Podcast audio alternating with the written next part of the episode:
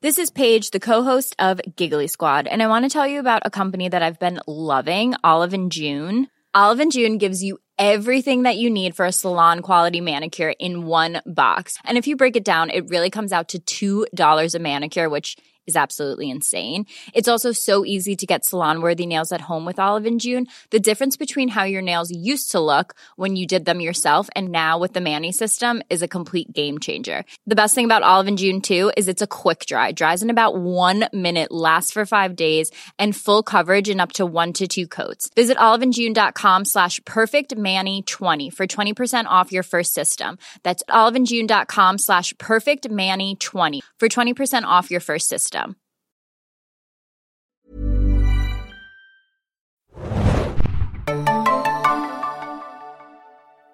Hallo und herzlich willkommen beim neuen Zane Junkies Podcast. Mein Name ist Thomas und ich sitze mit der üblichen Runde hier und zwar mit Rima, hi.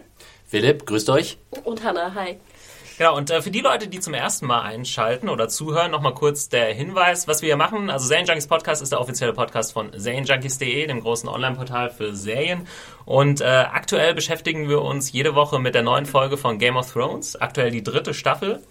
Die, äh, da laufen die Folgen immer Sonntagabends bei HBO und montags dann immer schon bei Sky Go und bei Sky Anytime ab dienstags verfügbar. Wenn ihr uns eine E-Mail schreiben wollt, dann einfach an podcast.serienjunkies.de senden. Das hat auch äh, der Horst aus Wien gemacht. Vielen Dank für deine E-Mail, Horst. Du hast uns nochmal auf eine Sache äh, hingewiesen, die wir letzte Woche besprochen haben. Und zwar ging es um Jamie und seine Kaltblütigkeit in Bezug auf Bran den er ja aus dem Fenster geschmissen hat. Wenn ihr euch noch erinnert, wir haben äh, darüber diskutiert, wie kaltblütig er ist, beziehungsweise wer jetzt irgendwie letztendlich schuld ist an der ganzen Misere und auch äh, am Krieg etc. Und Horst hat uns nochmal auf eine wichtige Sache hingewiesen. Und zwar, dass wir vielleicht ein bisschen außen vor gelassen haben, dass es ja auch noch eine Vorgeschichte hat, äh, dass Jamie und die ganze Kolonne nach Winterfell kommt. Und dabei geht es ja um John Aaron, dem, der ehemaligen rechten Hand des Königs, der, und die vorher umgebracht wurde in King's Landing. Und äh, das ja im Endeffekt dann erst dazu geführt hat. Und es geht natürlich darum, dass John Aaron herausgefunden hatte, dass Joffrey eben nicht der Sohn von äh, King Robert ist. Und äh, genau, das hatten wir ein bisschen außen vor gelassen. Das ist, glaube ich, nochmal wichtig zu erwähnen, weil das natürlich, das ist die ganze Sache, die die Sache ins Rollen gebracht hat in Westeros. Es ist richtig, aber es ist natürlich, also der, vielen Dank für deinen Einwand, Horst, äh, aber natürlich kann man die Sache dann immer noch eine Sache weiter, meiner mhm. Meinung nach, drehen. Ich meine, Game of Thrones, ganz viel in Game of Thrones äh, von der Handlung, die gerade stattfindet in den Büchern und in der Serie, greift ja auch irgendwie zurück auf Dinge, die Jahrzehnte vorher passiert sind, gerade auch in Bezug auf die äh, Rebellion von Robert damals und die Geschehnisse eben damals mit dem Mad King und dieser ganze Kram. Insofern könntest du wahrscheinlich immer in dieser Diskussion immer noch einen Schritt zurücktreten und sagen, ja, aber wenn das nicht passiert wäre, wäre ja das gar, gar nicht erst passiert. Du könntest auch argumentieren, im Endeffekt ist ja dann Jamie doch wieder schuld, weil hätte er nicht mit Cersei zusammen diese Kinder gezeugt, dann wäre ja auch diese Problematik gar nicht aufgetreten. Also wenn man diese Linie verfolgt, könnte man trotzdem wieder auf den Kingslayer zurückbrechen. Äh, genau, aber, aber, ich glaube, es war nochmal eine, eine wichtige Erinnerungsstütze, die man, die vielleicht auch manche Zuschauer gerade von der, die nur die Serie kennen,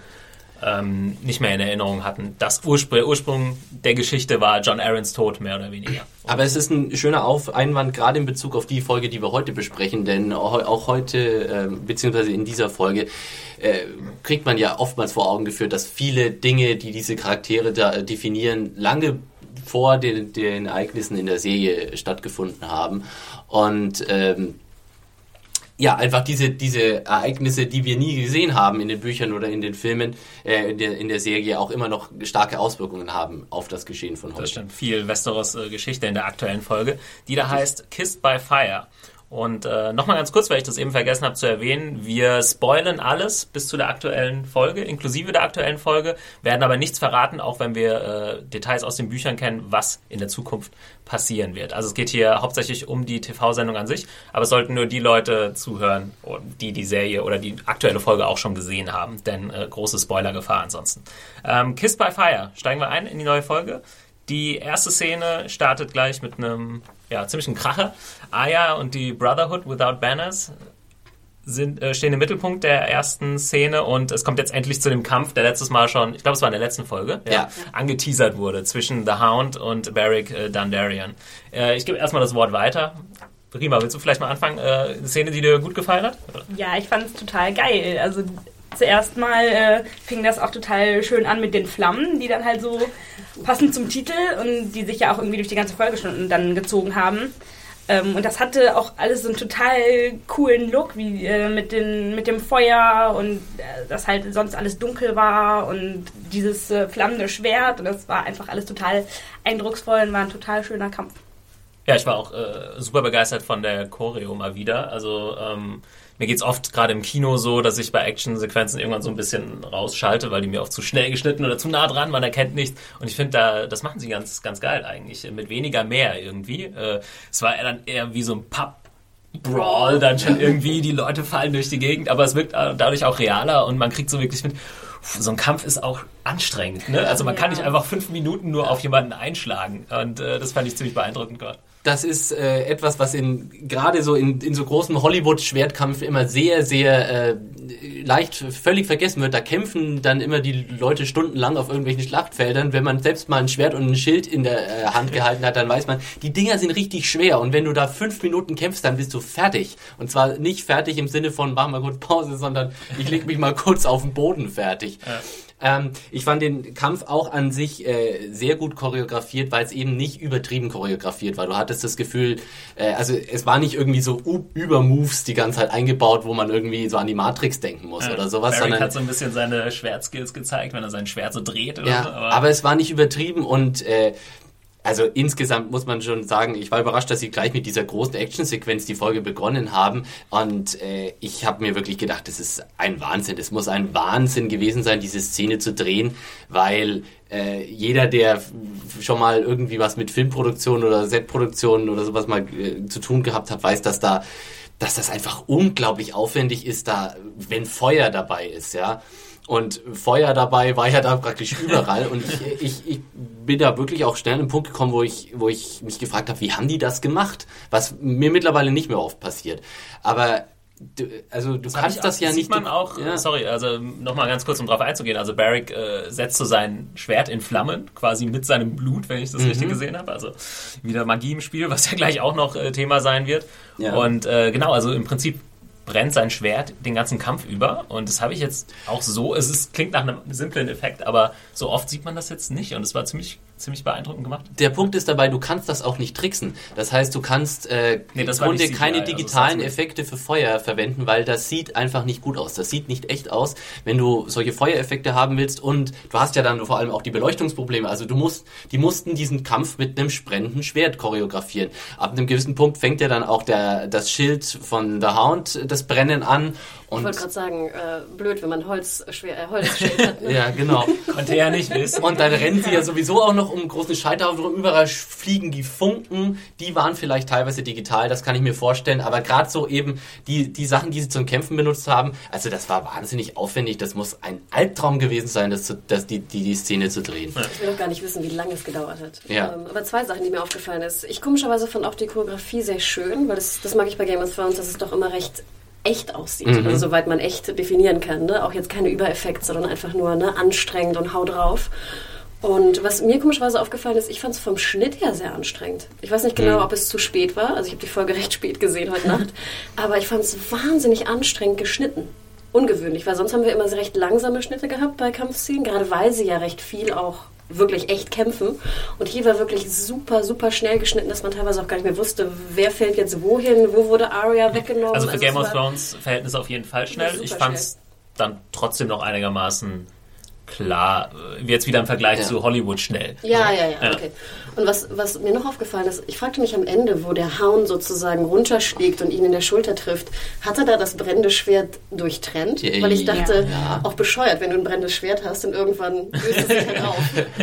naja, es sollte ja auch ein magisches Schwert ja, aber das sein. Das fand ich so ein bisschen unlogisch irgendwie, dass da sozusagen der Hound mit einem Schlag Schwert und Schulter trennen kann. Und ich dann dachte vielleicht, okay, geiler Effekt, aber vielleicht auch nicht so viel gebraucht. Der Hound ist halt ein der Tier schnelle, von einem Mann. Äh, der schnelle Schnitt hängt wahrscheinlich auch damit zusammen, dass das äh, Schwert regelmäßig wieder gelöscht wurde. Ja, genau, also klar. Ja. Musste also, und das äh, dass man das dann halt äh, alles wieder neu anzünden muss und so, damit man ja auch noch sicher bleibt äh, mhm.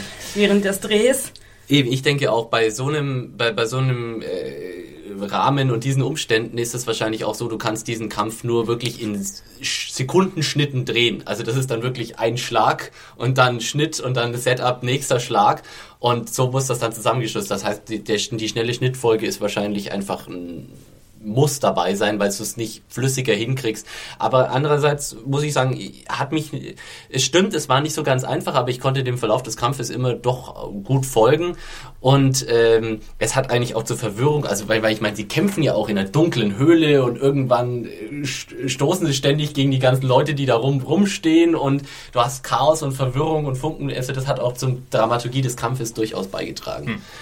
Ähm, kommen wir jetzt zu einer großen Sache. Hannah hat eben war, schon mal. Ich würde, ich würde noch mal kurz äh, was sagen wollen. Ja. Der, der, Kampf an sich und zwar der Kampf nur und nicht das, was danach passiert. Da kommen wir jetzt gleich drauf. Aber der Kampf äh, hier, äh, The Hound gegen Beric Dondarrion, war für mich tatsächlich auch als Buchfan das erste Mal. Vielleicht so tatsächlich in der gesamten äh, bisherigen Verlauf der Serie, dass für mich so eine Szene aus dem Buch tatsächlich zum Leben erweckt wurde. Genau so, wie ich sie mir im Buch vorgestellt hatte. Also wirklich diese, die, das Bild an sich von, von Barrick mit dem mit flammendem Schwert und dann der Hound immer diesen gequälten Ausdruck mit seinen Schreien, die er zwischendurch losgehauen, seine, seine, seine entstellte Fratze, das war genau diese Bilder hatte ich im Kopf, als ich dieses Buch gelesen habe. Und das ist mir so in der Hinsicht, glaube ich, bei gesamten äh, Verlauf bisher von Game of Thrones noch gar nicht passiert. Also das wollte das wollte ich loswerden, weil das fand ich bemerkenswert. Ging das euch, äh, ging das hier jemand ähnlich? Also ich hatte schon viele Szenen, ehrlich gesagt, die ich mir ja. ähnlich vorgestellt hatte. Also Nee, ich meine nicht ähnlich, sondern wirklich haargenau so. Dafür ist, glaube ich, das dritte Buch zu lange her bei mir. Also, dass mhm. ich haargenau definieren könnte. Ähm, nö, also ich, mhm. ich weiß nicht. Also ich, ich hatte schon viele Szenen, die ich mir anders vorgestellt habe, ja, aber auch viele Szenen, die ich mir ähnlich vorgestellt habe. Aber mhm. du hast recht, ich glaube, es ist zu lange her, um es wirklich definieren zu können. Komischerweise, diese Szene wäre mir nicht aufgefallen. Tatsächlich? Ja. Okay. Ähm, kommen wir zum Ende des Kampfes und äh, zum ja, offenbaren Tod von Beric Dondarrion, der dann äh, doch nicht tot ist. Äh, großes Ding, du hast eben schon die Magie angesprochen, die in dieser Folge nochmal extremer jetzt reinkommt, oder gerade seit die Brotherhood äh, auch. Thema geworden ist. Offensichtlich kann Beric Dondarrion mal so mir nichts, dir nichts äh, wieder zum Leben erweckt werden. Von Thoros of Myr heißt er, mhm. dem Red Priest. Und ähm, ja, wie seht ihr das? Also es ist ja eigentlich eine große, ein großes Ding. Also ich denke mal, viele Leute, ja, auch, auch, auch, für die Serie, ne? Also es, Game of Thrones schafft es ja oft so diesen Spagat zwischen High Fantasy und vielleicht was, was noch mittelaltermäßig irgendwie real sein könnte. Und jetzt äh, können plötzlich neben Direwolves und Leuten, die sich irgendwie durch die Gegend beamen, die vielleicht auch die nur zum Glück nur kurz vorkamen, wie ich finde, äh, können plötzlich Leute zum Leben erweckt werden. Äh, weiß ich nicht, könnte das sein, dass das Leute abschreckt?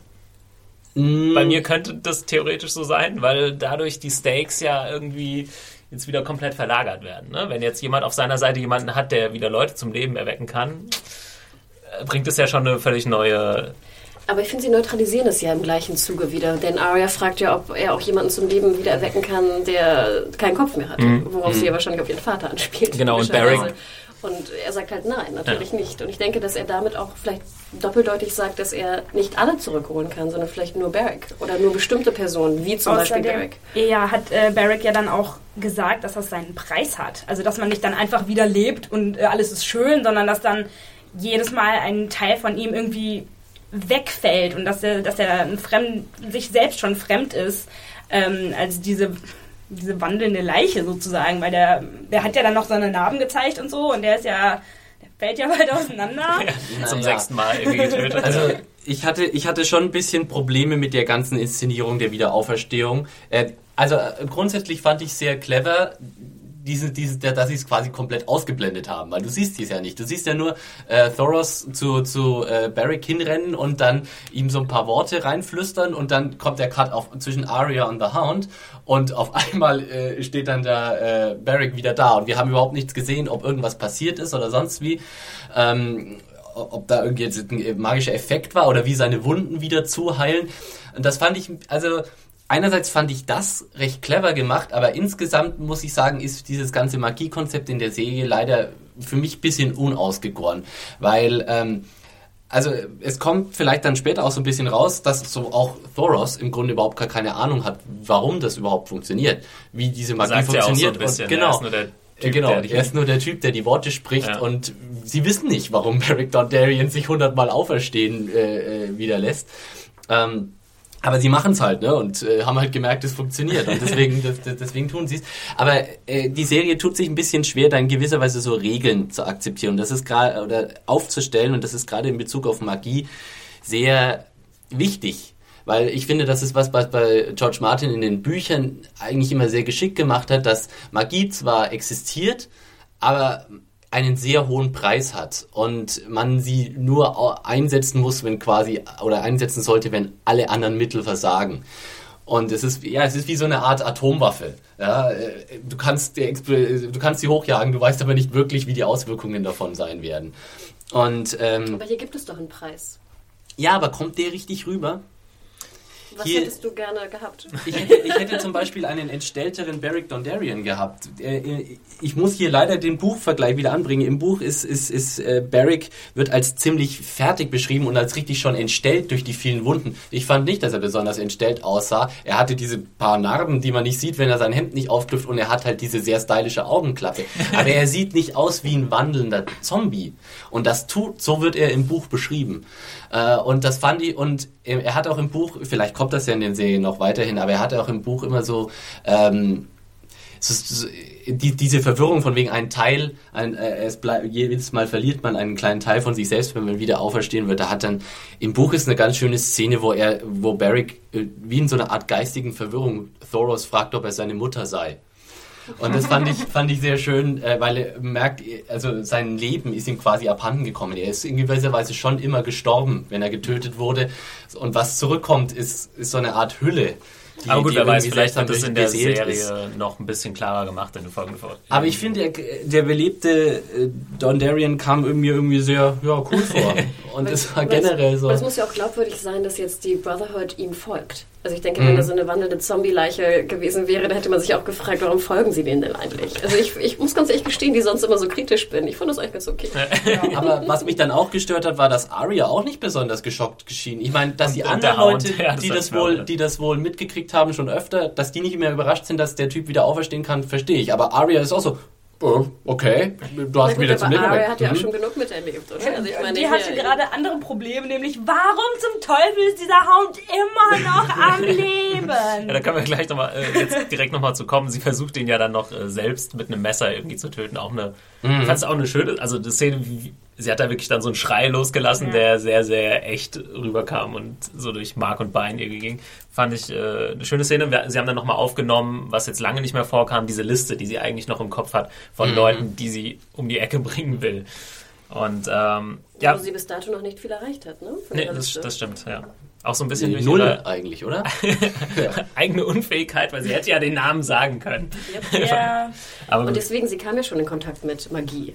Ne? Mhm. Und ich denke, dafür ist ja dann die Auferstehung wahrscheinlich auch recht lax ja. im Vergleich. Ähm, kommen wir noch ganz kurz zur Sache mit äh, Gendry und Aya.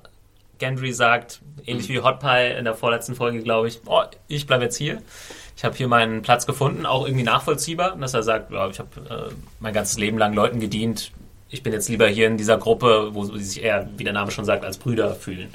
Ähm, ja, auch eine, aber auch eine ganz süße Szene, Szene mit Arya, wo sie dann sagt, ja, ich könnte, ich hätte deine Familie sein können. Und er eben er wäre immer, sie wäre immer die Lady. Ich habe das, wie kann man das interpretieren? Einfach weil sie die Adlige ist? Oder? Ja, und er ist halt nur irgendein Bastard aus äh, Was er ja noch nicht mal weiß. Ja. Also beziehungsweise er weiß ja nicht, dass er ein königliches Er weiß Bastard nicht, dass er königliches Blut hat und denkt, er ist halt einfach nur so eine, so eine Küchenschabe ja. im Vergleich zu Lady Arya Stark und ähm, sie, solange sie halt zusammen irgendwie auf der Flucht waren, waren sie sich ja ebenbürtig, weil sie waren halt irgendwelche armen Schlücke Wasser, die halt da rumwandern und nicht wissen, wohin mit sich. Aber jetzt kehrt Arya wahrscheinlich zu ihrem Leben als Arya Stark zurück und er ist aber immer noch Gendry niemand. Hm. Und ich glaube, das ist ihm ziemlich bewusst, deswegen sagt er.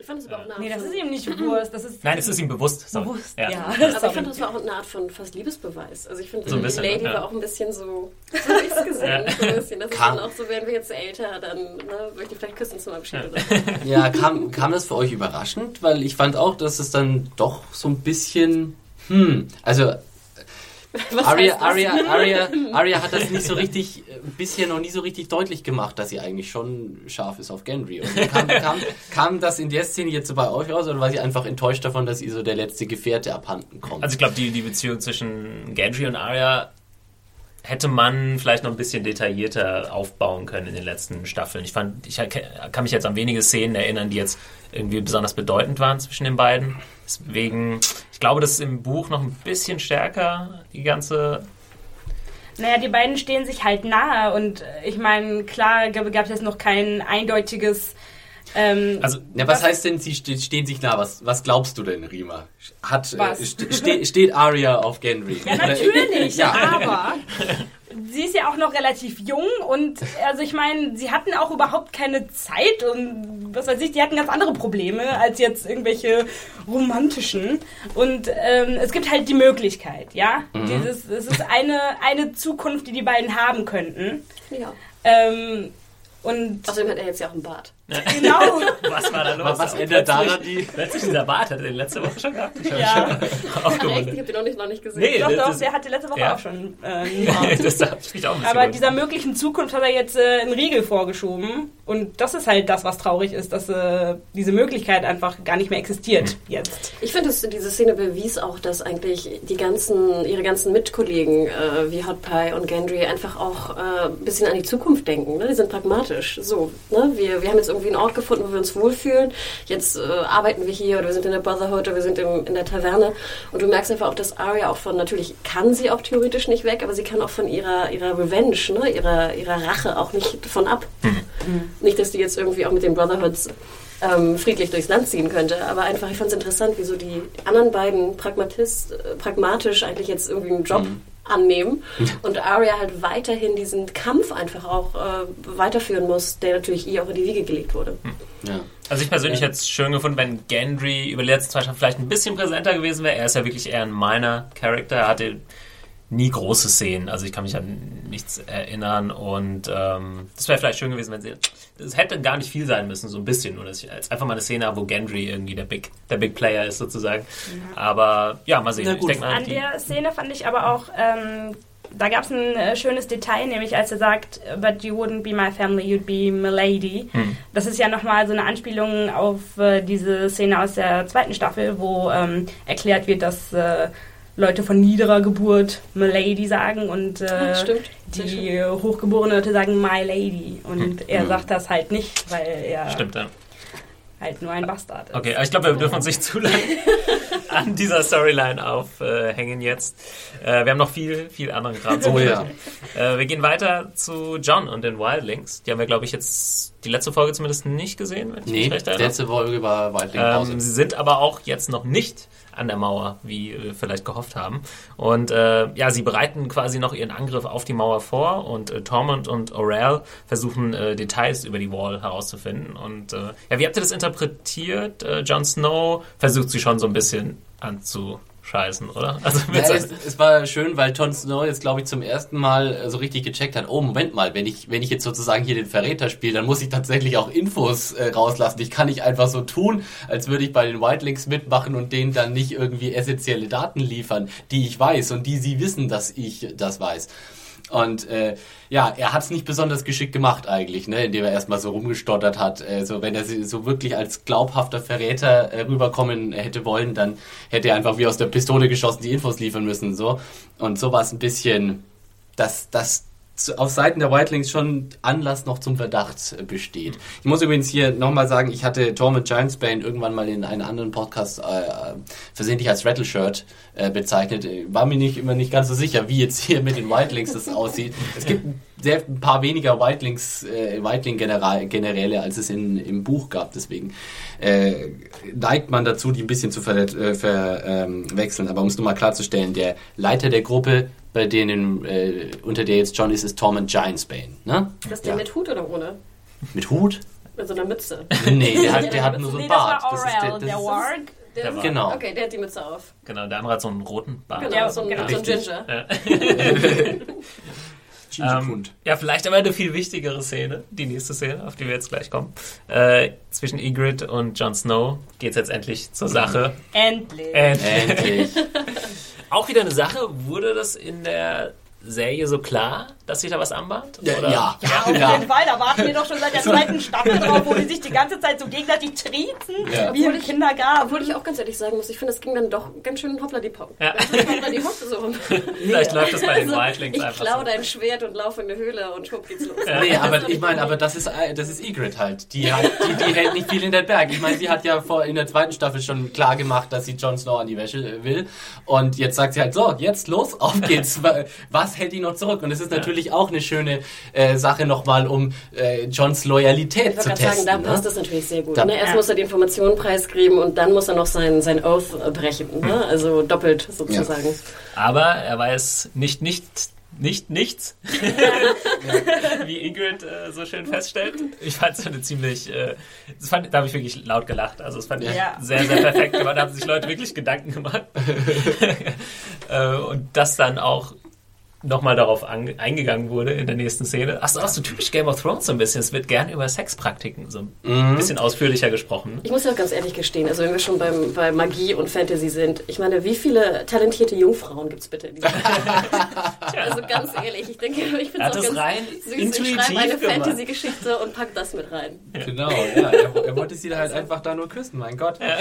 Ähm, ja, ich meine, ich wollte Rose Leslie schon nackt sehen, als sie noch bei Downton Abbey mitgespielt hat. Und jetzt endlich äh, ist es so gekommen. Ähm, ja, ich fand es eine super heiße Szene, sie super heiß. Äh, heiß. Snow, Kit Harrington ist offensichtlich nicht so mutig wie Alfie Allen und äh, präsentiert uns leider nur seine Rückenansicht. Ja, und seine Ähm, Popo, oder? Also wir ja, haben ja viele meine ich ja, aber Die Full, Rückansicht. Achso, die Rückansicht, dann Mann. die Rückenansicht. Genau, mein Jon Snows kleinen John leider nicht zu sehen. Ach, wolltest du ihn gerne sehen? Nee, aber äh, ich war mit Rose Leslie schon zufrieden dann, aber Da weise ich äh, nochmal auf Staffel 1 und Hodor hin. Ja, warum? Eben. bei Game of Thrones gucke ich da wirklich drauf, weil es wir haben schon äh, mit, äh, einige einige äh, Ty Typen gesehen, die da bereit waren, äh, alles zu zeigen, aber Kit Harrington ist da wahrscheinlich auch noch so ein bisschen auf seine zukünftige Karriere äh, be bedacht und äh, wollte das wohl nicht. Äh, aber ja, ich fand es schön, ich fand es auch total schön, wie er dann hinterher quasi irgendwie so, so, so selig so ein bisschen mit ihr rumgeschnäbelt hat. So. Also Die Ich Damen. interessant, das erinnerte mich auch sehr an die Buchszene. Also ich Ja, erinnere mich an die. Buchszene, gerade in dieser Höhle, die noch irgendwie so ein bisschen weiter weg war oder irgendwie woanders. Die war jetzt nicht so neben dem Camp, habe ich in Erinnerung, wer weiß. Ich fand aber auch ganz schön, weil ich fand auch im Buch das schon sehr merkwürdig, dass dann wirklich auch Ygritte dieses, wollen wir, wollen wir nicht hier bleiben? Hm. Ne, diese ganz, also finde ich doch ein bisschen abstrus, jetzt einfach in dieser Höhle zu bleiben, was natürlich auch verdeutlicht, wie schön es war und bla bla blub. Und ich fand aber trotzdem ganz schön, dass sie auch darauf eingegangen sind, dass halt wirklich diese, ja, dieses lass uns doch einfach bleiben, weg von diesem Ganzen, ne? weg vom Crime, weg vom Krieg, weg vom, ne? Ähm, das fand ich ganz schön. Ich fand auch, dass sie sozusagen nackt, ich meine, die war ja auch ganz schön dünn, also ausgemergelt. Ich finde, das passte aber sehr gut zum Wildling. Glaube, sie Ja. hat wirklich so, ne, in dieser Eiseskälte, wenig Nahrung. Ähm, ich fand, das machte auf jeden Fall irgendwie Sinn. Nee, fand ich auch eine, eine schöne Szene, auf jeden Fall. Und es zeigt eben nochmal gerade eben diese, dieser Punkt, ähm, wollen wir nicht einfach hier bleiben, dass die Wildlings sich natürlich auch über diese Freiheit definieren. Und Jon Snow ist ja das komplette Gegenteil. Er ist der immer Pflicht und Ehre und ich muss meinen Dienst erledigen und keine Ahnung, hat das immer so von klein aus schon eingeprügelt bekommen. Und Ygritte ist einfach mal der komplette Gegenentwurf, die sagt, nö, warum? Wer, wer sagt, dass du das machen musst? Warum solltest du drauf hören? Mach doch einfach das, wozu du Lust hast. Und das machen, wozu man Lust hat. Das ist was, was Jon Snow nie gelernt hat. Da hat er tatsächlich erstmal das erste Mal so einen Geschmack von Freiheit. Ähm, Also weil, nee, wirklich, weil er hat ja tatsächlich die Freiheit, er könnte jetzt einfach sagen, nö, ich bleibe jetzt in dieser Höhle. Er muss äh, Das nicht. ist die Frage, ob jetzt aber in dieser Situation es bei den Wildlings nicht auch schon wollte gerade sagen, so ja, weit ist. Ich meine, es die haben jetzt auch ihren genau. eigenen König, ne? Den King Beyond the Wall. Und er muss jetzt ja auch so beweisen, dass er mehr kann. Ne? Hat er ja schon in der Folge, in vor zwei Folgen sagen müssen. Ne? Er muss jetzt beweisen, dass er äh, zu den Wildlings gehört und diese Mauer auch scheinbar. Ja, aber, aber was heißt, er muss? Er könnte sich auch einfach mit Ygritte zusammen mit dem Schutze der Nacht Ja, davonschleichen und sagen, doch, ja, wenn es Rayder hat doch gesagt, jetzt musst du beweisen sozusagen, was in dir steckt oder irgendwas. ja, wenn Ja, er bei ihnen bleiben ja. möchte und ein Teil von ihrer Ja, Gesellschaft ja auch, dass sein die beiden will. alleine dann nie überleben würden. weiß man Die können nicht. dann noch, Ne? weiß nicht, zehnmal Liebe machen und in drei Tagen verhungern sie. Ja, ich glaube, es geht vor allem darum, dass eben dieser Kriegszustand, der herrscht, auch diesen Bereich von Westeros erreicht hat. Und es gibt jetzt auch keine große Wahl. Selbst wenn du dich jetzt zurückziehst und oh, ich lebe in meiner Hütte irgendwo hinter der Mauer, da sind ja immer noch die White Walker, die äh, ja, du musst Probleme machen. machen. genau, die einzige Möglichkeit ist, kleine Menschenopfer zu bringen. ähm. Nochmal, vielleicht wollte ich noch kurz erwähnen, ich fand es ganz schön bei den Interviews mit äh, Rose Leslie, äh, dort konnte ich sie ja fragen sozusagen, wie es war wirklich mit diesen äh, Nude-Scene Agreements von HBO. Ähm, wurde mir sogar durchge durchgelassen mhm. von, von der HBO-Lady. Und es war ganz süß, weil sie dann auch so ein bisschen fast rot wurde und sagte so, ja, that was very loving and tender. und das ist natürlich auch eine Art von ja auch eine Art von Pflicht fast ist, als Darstellerin bei Game of Thrones auch, gerade wenn du die Rolle der Ygritte spielst, das auch halt machen zu müssen, fast wenn du so willst. Ähm, aber ja, war sehr niedlich. ja. Fall. Ich meine, haben wir denn, ich glaube, außer Cersei haben alle volljährigen äh, Mädels bei Game of Thrones auch schon mal blank gezogen, oder? Das ist jetzt ich habe jetzt keine Strichliste oder so parat, aber. Caitlin? oh, Caitlin, stimmt. Ja, gut, aber. Hm. Ja, ich glaube, alle über 18 apropos, äh, die Queen ja of Thorns haben wir auch noch nicht ohne gesehen. Marjorie. Dafür aber Marjorie. Doch, Marjorie. Ja? Marjorie hatte in der ja. zweiten Staffel schon Mit Renly. Ich äh, treibe treib das Ganze mal voran. Der, der, der Nacktheitscount steigt dann auch wieder in der nächsten Szene. Von daher genau. haben wir wieder genug Gesprächsbedarf. Äh, Jamie und Brienne nehmen ein Bad. Es ist nicht so romantisch, wie es sich anhört. Warte mal, vorher, vorher kommen sie erstmal an und so. Genau, also das, genau. stimmt. Äh, ein Schritt zurück. Ähm, Jamie und Brienne, das ist Harrenhal, wo sie ankommt. Mhm. Ja. Und äh, sieht man zum ersten Mal Bruce Bolton? Nee, der kam auch vorher schon vor. Der kam vorher schon vor? Du meinst in der Serie ja. jetzt generell? Ja. Ja, tausendmal haben wir den schon gesehen. In der zweiten Staffel, in der dritten Staffel auch. Der ist doch ständig bei Rob und so. Genau, der ist doch der, der immer reinplatzt, wenn Rob gerade mit Talisa rumknutscht. Und dann das ist aber eine Nachricht. Genau. Ah, Wer hat okay. Ihnen auch die Nachricht überbracht? Thomas, ich bin genauso ja, Hanna und ich entschuldigen uns, wir sind glaub, jetzt... Äh, ihr, ihr, sitzt gerade so ein bisschen auf der Leitung. Ja, Bruce Bolton haben wir wirklich schon sehr oft gesehen in der Serie. Ja, weil in letzter Zeit viel über ihn gesprochen wurde, aber irgendwie... Aber in dieser Staffel haben wir ihn noch nicht gesehen. Doch, auch in dieser er Staffel haben wir ihn schon öfter gesehen. Er hat doch Caitlin und Rob die Nachricht überbracht, dass die kleinen Jungs tot sind. Hat er genau. den Helm auf? Nee. Nein. Liebe Zuhörer, ich hoffe, ihr entschuldigt uns das. Äh, es gibt bestimmt noch ein paar, denen, Versuch uns noch zu retten, Thomas, aber es geht nicht. Denen es ähnlich geht. Aber es ist ja vielleicht ein ganz, ganz gutes Beispiel dafür, dass es vielleicht vielen Zuschauern ähnlich geht, die auch nicht so richtig wissen, wer, ja, vor allem wer Bruce Bolton ist. Aus wie Stannis. Mm, ja, er ist halt eine gewisse, gewisse äh, optische Ähnlichkeit ist da nicht zu leugnen, da hast du recht. Ähm, genau, was passiert in der Szene? Also ähm, Jamie wird übergeben an Bruce Bolton, befindet sich jetzt offiziell wieder quasi in Gefangenschaft der Starks, dann mehr oder weniger. Und da zeigt sich erstmal, dass Bolton ein riesen Arschloch ist, weil er ankommt so, ja übrigens, hast du gehört, deiner Schwester? Pause, Pause, die Jeopardy-Musik wird eingespielt. Genau. Ach ja, da geht's gut. Ja. Ich fand aber Bolton war eigentlich ganz nett in Ja, schon, aber das also war schon eine miese Nummer. Er spricht jetzt sozusagen es ist eine Steigerung, Lady sagen wir so. Er gibt den beiden die Möglichkeit, ein Bad zu nehmen, was sie auch dringend nötig haben. Ja, man, hatte, man hat den Unterschied gesehen zwischen ihm und den... Lock, äh, ne? Ja, genau. Den, genau, er nimmt die Hand endlich weg, die stinkenden Dinge da. Also ähm, ich fand, er wirkte relativ sympathisch. Genau, gesagt, so läuft es nicht. Äh, wir sind zwar im Kriegszustand, aber das ist immer noch ein hochrangiger Gefangener und da müssen wir uns ordentlich verhalten. Ja, vor allem muss man halt darauf achten, dass er nicht einfach wegverreckt, weil er auch handlos ist Jamie Lannister noch immer eine gigantisch wertvolle Ge äh, Geisel und Brienne ja vielleicht auch. Äh, da hat Bolton vielleicht einfach auch ein bisschen mehr Weitsicht als sein untergebener Loke. Ähm, ja, in der Szene, in der äh, Jamie verarztet wird oh, und seinen äh, Stumpf da so ein bisschen medizinisch versorgt kriegt, äh, weiß ich, ist euch das aufgefallen, dass dieser Typ, der ihn da verarztet, Qyburn, ist der Typ, der von äh, äh, von Rob Stark, als er nach Harrenhal kommt, lebend gefunden wird. Da haben wir doch die Szene, in der äh, Rob nach, nach Harrenhal reinrennt und praktisch nur noch ein gigantisches Schlachtfeld mhm. alle Nordmänner, die dort waren, sind äh, äh, äh, niedergemacht worden. Nur einer unter diesem großen Leichenhaufen wird praktisch lebend geborgen. Das ist eben dieser ähm, Meister Qyburn. Der ist ja kein Meister. Ja, er ist, er ist sozusagen wie so eine Art Arzt, dem die Lizenz entzogen wurde. Und ähm, aber der Arzt, dem äh, Jamie genau. vertraut, der, dem mehr oder weniger vertrauen muss, weil er leider keine andere Wahl hat.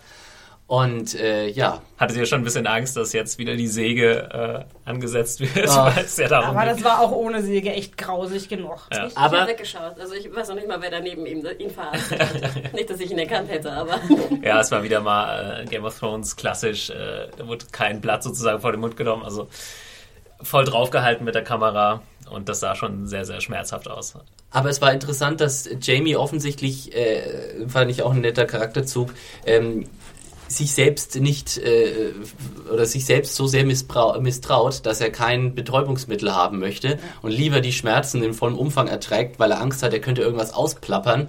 Äh, während er irgendwie im benebelten Zustand ist. Also das Hast zeigt, du es so interpretiert? Ja, das habe ich so okay, interpretiert. Ich habe das nicht interpretiert als Jamie ist so tapfer oder so mannhaft, weil ich glaube, ja, wir haben Jamie als einen Charakter kennengelernt, der auf sowas eigentlich keine Wert, keinen Wert legt. Aber er, ich glaube, er hat einfach Angst. Er hat irgendwie Angst wahrscheinlich, dass er nach, seinen, nach seiner geliebten Schwester oder sowas schreit. Hm.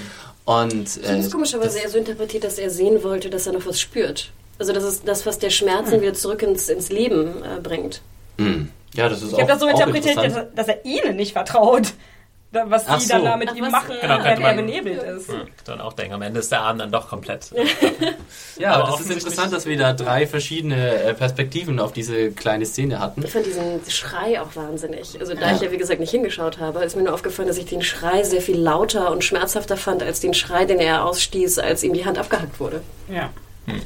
Ich glaube, das ist auch sehr viel. Ich glaube, wenn du, wenn du, wenn du so, na, wenn du, wenn du die Hand abgehabt kriegst, ich glaube, das tut gar nicht so weh. Also das, nee, da, das, da, da ist erstmal der Schock so groß, dass dein Körper sowieso so von äh, Hormonen überschwemmt wird, dass du erstmal das gar nicht checkst. Und ja, wenn dir dann allerdings die, der Unterarm wegfault, dann ist das, glaube ich, sehr viel schmerzhafter. Und äh, ja, Nikolaus Costa-Waldau groß, zwei große Auftritte. Erstmal diesen Auftritt und dann äh, den ganz großen in der nächsten Szene. Wir also, haben ja am Anfang schon drüber gesprochen, dass viel Geschichte auch verpackt wird in dieser Folge. Und äh, ja, er rechnet jetzt mal so ein bisschen mit seinem Ruf auch ab, ne, als, als Kingslayer. Äh, fand ich schon im Buch eine super interessante äh, Szene und auch, denke ich mal, perfekt, ziemlich perfekt umgesetzt hier. Also ich würde sagen, ich hoffe, er äh, schickt diese Episode an die Emmy-Jury, oder? Also ich denke, das müsste ihm eigentlich Nominierung als bester Nebendarsteller geben dieses Jahr. Würde ich äh, nicht Nein sagen. Ja, ja würde ich, würd ich, würd ich zustimmen, wobei man ja, äh, die äh, Emmys haben ja Game of Thrones äh, bisher eigentlich immer recht stiefmütterlich behandelt, vor allem was die Schauspielerkategorien angeht. Wo, wo hat Dinklage äh, Dinklage hat mal einen Emmy als bester Nebendarsteller gewonnen, aber das war es dann auch schon bisher.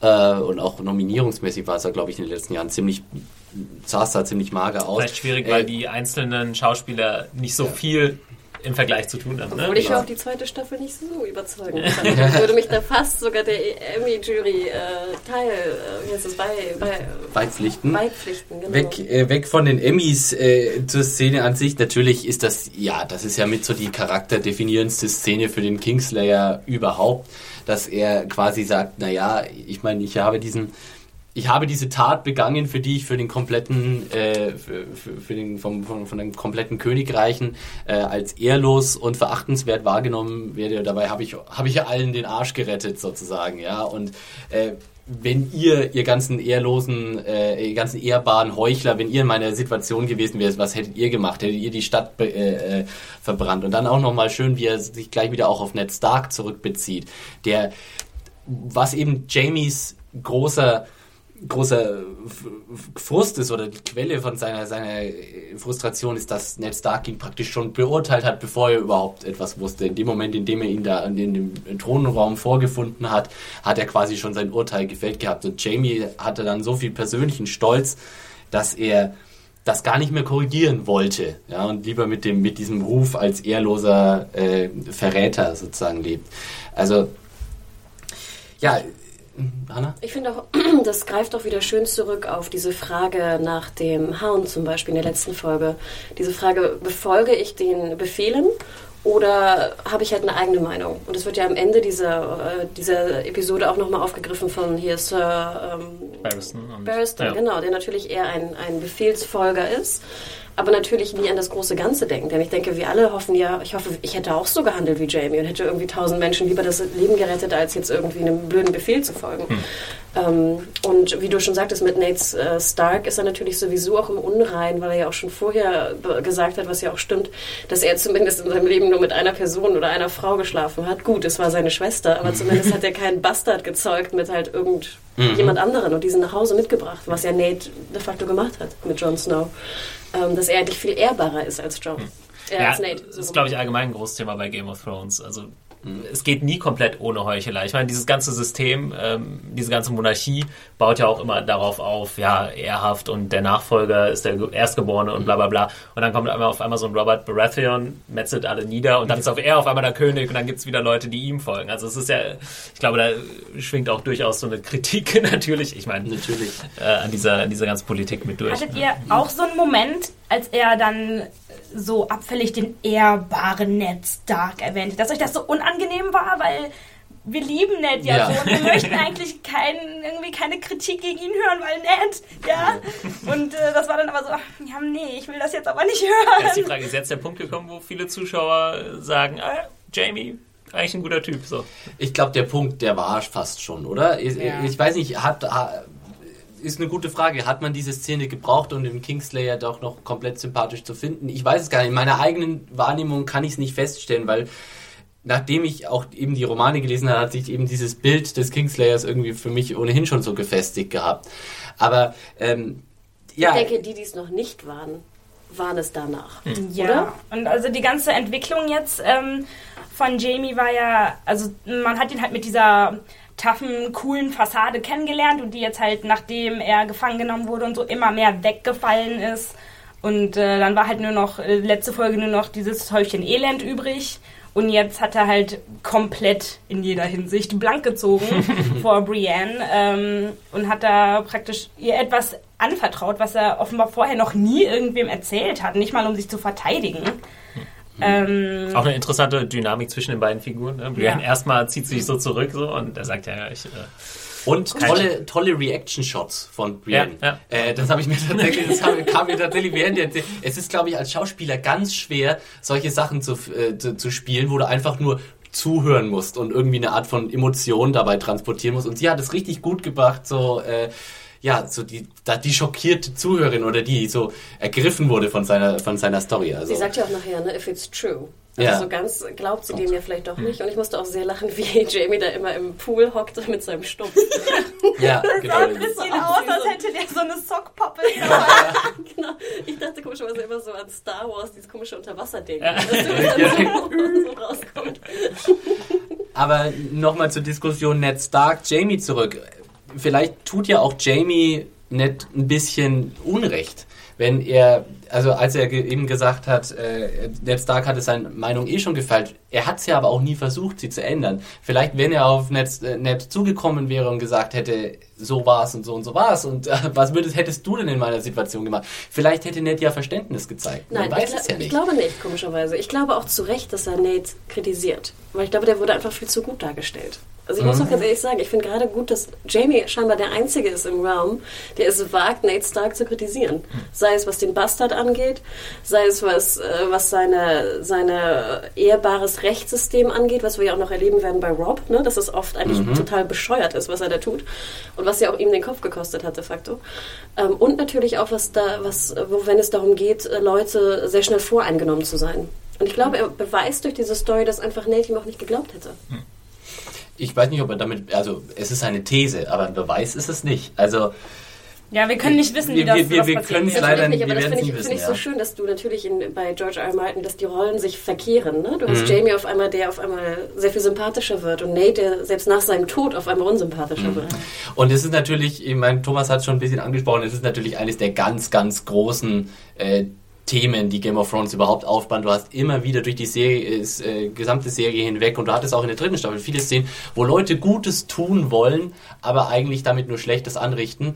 Und Jamie ist die genaue Umkehrung davon. Er hat quasi etwas Schlechtes getan und hat damit eine, dem, gesamten, dem gesamten Königreich eine, einen wunderbaren Gefallen getan.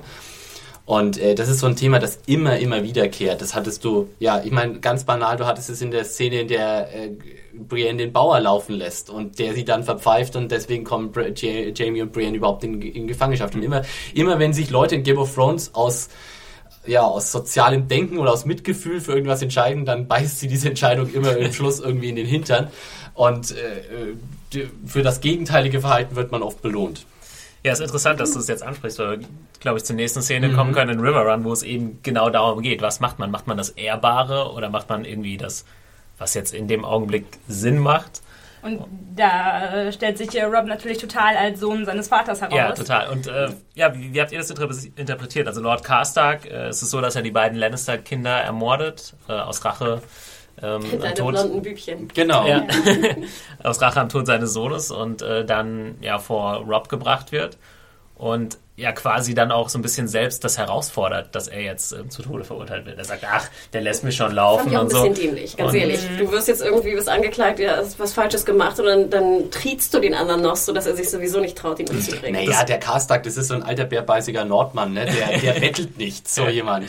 Aber das war, also ich habe so interpretiert, dass es halt genau der Punkt war, wo Rob dann auch nicht mehr zurück konnte. Ne? Selbst als ja. er nachher auf einmal die Leute kamen, die, der, äh, denen er eigentlich vertraut, äh, seine Mutter und seine Frau, und sagt, ey, wäre vielleicht nicht so clever, den jetzt umzubringen, wir verlieren die Hälfte unserer Leute, dass er es dann durchzieht. Da, ja. Dass er irgendwie das Gefühl hat, er muss es jetzt durchziehen, ja. um nicht seine Credibility sozusagen zu verlieren. Aber vielleicht war es tatsächlich auch so. Ich bin mir nicht so sicher, ob, ob, ob Rob Was? da falsch gehandelt hat. Das war so eine Lose-Lose-Situation. Ja, ne? also er, er, hatte nicht gewin er hätte nicht gewinnen können, weil wenn er Karstark nicht exekutiert hätte, dann wäre tatsächlich als der ultimative Weichling äh, ähm, äh, dagestanden und äh, das wirft ihm ja Karstark äh, im Grunde ja selbst direkt ins Gesicht. Er sagt ihm ja ganz direkt, naja, du bist der King, der seine Feinde begnadigt und laufen lässt. Ja, was soll ich mich von gut, dass der Blackfish ihm nochmal eine reinzimmert. Ja. So. Ja.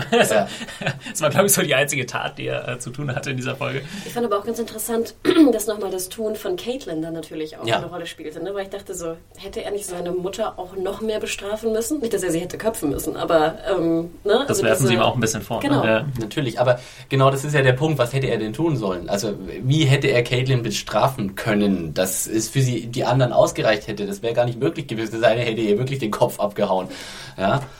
Und äh, also ich fand komischerweise auch die Szene sehr schön draußen bei der Exekution. Die war fantastisch. Das ist eine Szene, die mir genauso vorkam wie im Buch. Also das ist eine, die ja. mich äh, beim Lesen hat mich hat die mich schon total mitgenommen, weil das einfach so ein Schritt ist für Rob, also praktisch der Point of No Return, wo er dann halt, wenn er das jetzt macht, ne, also dann hat er seinen, seinen eigenen Kinn, den Karstark, halt äh, wirklich ja. getötet und das äh, wird ihn auch wirklich für immer verfolgen, wie äh, er ihm das äh, angedroht und hat. Und er verliert auf einen Schlag die Hälfte seiner Armee, was ja auch mal. In dieser nicht Szene, was ich noch sagen wollte, der, der Ton war so wunderschön. Du hörtest richtig dieses Regenprasseln mhm. auf die mhm. Lederuniformen. Das fand ich ja, wunder, wunderschön. Auch, auch hier wieder enorm aufwendig gedreht, weil das ist kein richtiger Regen, das ist, kommt alles aus Maschinen. Also hier kleine, kleine Hintergrundinfo, immer wenn man irgendwo in, in Film oder Serie Regen tatsächlich prasseln sieht oder da, da, als, als, als Element ist es eigentlich immer Regenmaschinen weil mit normalem Regen kannst Licht, du nicht reden. Ne? Das Licht war auch ja. wirklich so, so ein ja. Regenlicht äh, und dieses Feld war ja auch schon wunderschön, diese Wiese. Also das fand ich auch eine der schönsten Szenen überhaupt. Ja.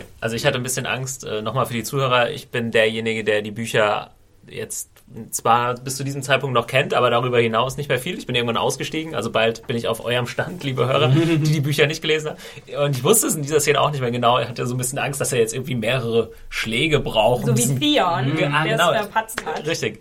Äh, das hatte ich dann wahrscheinlich noch im Hinterkopf und dachte, da gab es doch schon mal sowas. Und äh, nee, aber er zieht es zwar mit einem Schlag durch, wie sein Vater damals, genau. aber nimmt das trotzdem deutlich weniger gelassen hin. Also man sieht ihn dann noch so weglaufen und total angespannt.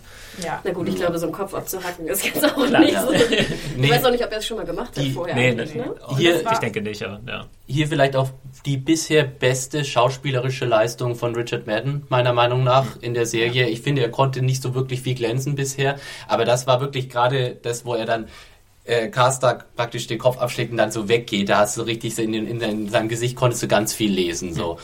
Und äh, das war das war richtig stark gespielt. Mir geht natürlich wieder äh, Talisa mächtig auf den Keks. Vor allem, weil sie auch in diesen Lagerbesprechungen so tut, als hätte sie irgendeinen Plan, wovon sie redet. Sie ist irgendeine so Krankenschwester.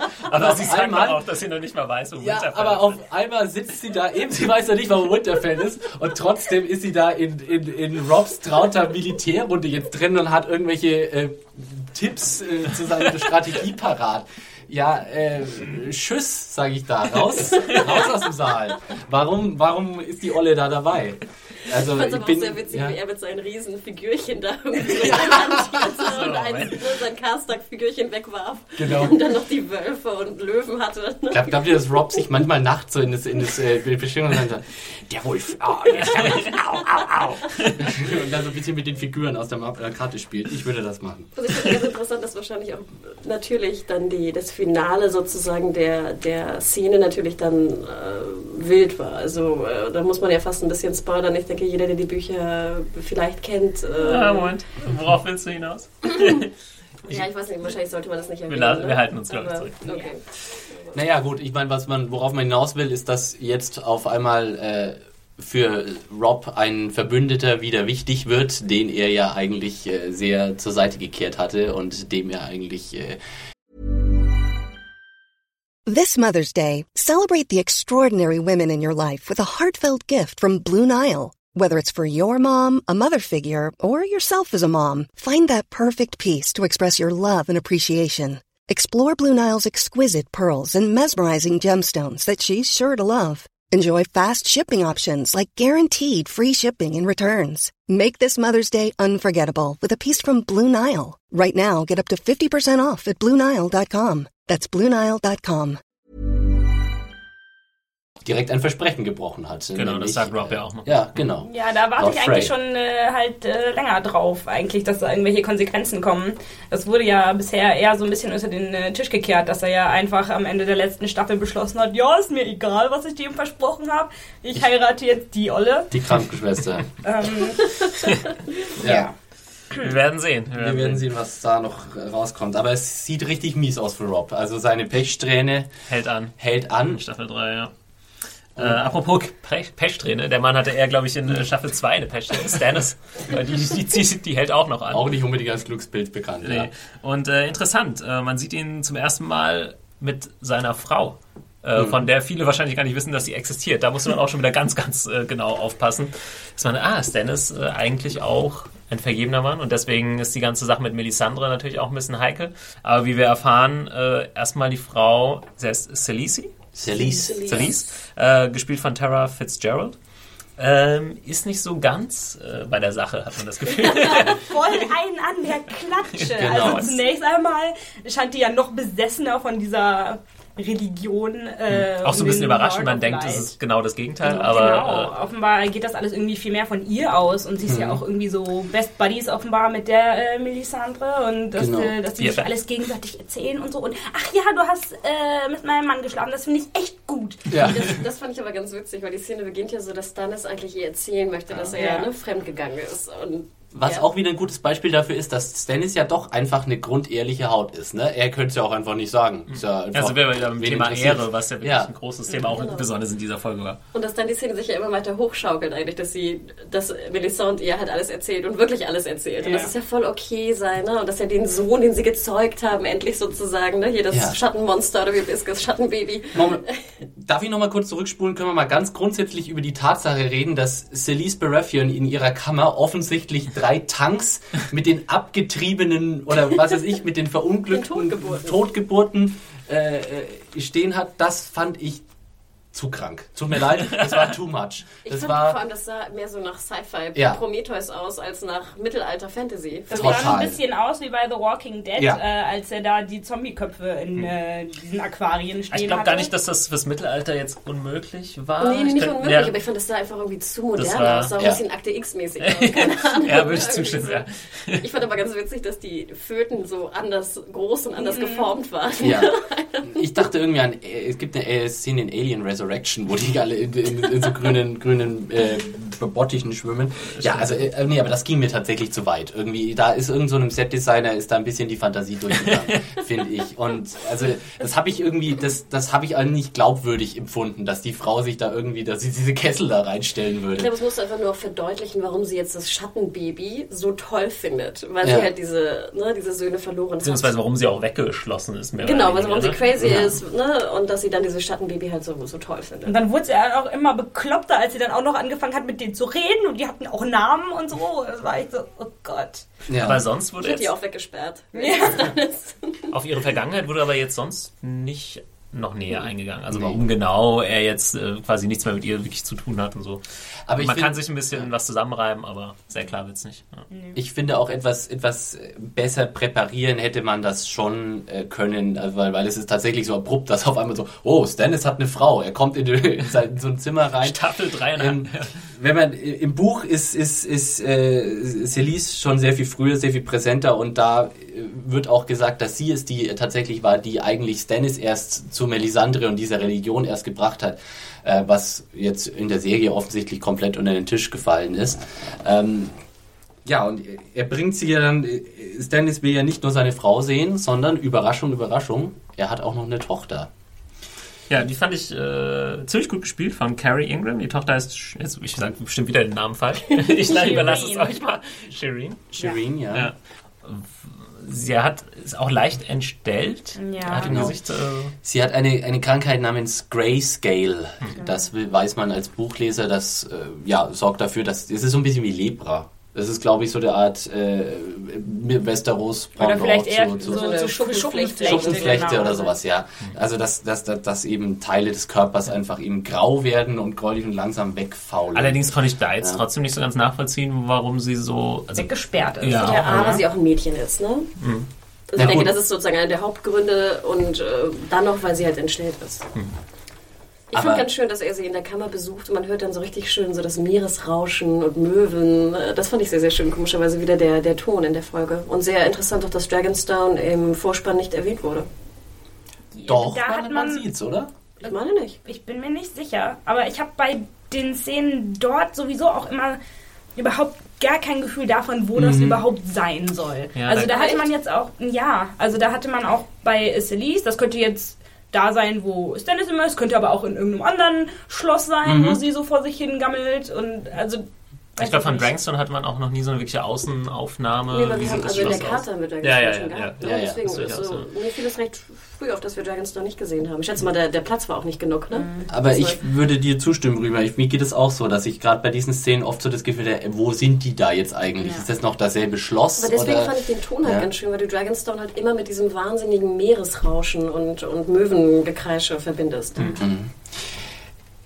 Ja, ja. was, was in der Szene auch noch schön war, ist einfach auch da wieder, was für ein Hund Stannis ist am Schluss, weil sie, die, die Tochter fragt ihn ja so, was ist mit Davos, äh, dem Onion Knight und so, und der ist mein Freund, und er so, er ist halt Verräter, er, er rottet im Ke Ke Dungeon und vergiss sie. Ich fand Stannis ja? aber ganz sympathisch mit ihr eigentlich. Also sie läuft ja zu ihm hin und umarmt Vergleichsweise ihn. noch, ne? Aber Ach nee, fand ich, ich fand, man nahm ihm aber fast ab, dass er auch seine Tochter halt vermisst hat und dass er mm. irgendwie auch traurig, echt? doch, echt. Fand ich, schon. ich fand das Und ich meine, er ist ehrlich so, zu ihr, er hätte auch sagen können, da was ist, keine Ahnung, in der Schlacht gestorben oder irgendwas. Und ich finde auch nicht, dass er so wirkte, als würde ihm das am Arsch vorbeigehen, dass Davos hm. ein Verräter ist. Also das äh, sah man schon, dass äh, er das auch schade findet. Naja, aber er hätte das, also ich meine, ein, ein, ein Netz Stark hätte das seiner kleinen Tochter anders erklärt. Er sagt doch am Schluss nur noch, äh, Davos ist ein Verräter, er rottet im, Ka äh, im Kerker, also vergiss ihn besser und dann geht er. ja? Äh, also ohne eine Art von Trost oder, oder das irgendwie ein bisschen ich, kindgerechter ich fand, ich fand zu verpacken. doch, er war sehr nett zu ihr. Also, also ich habe auch vorher wow. nicht damit gerechnet, Wir haben dass... offensichtlich andere Standards.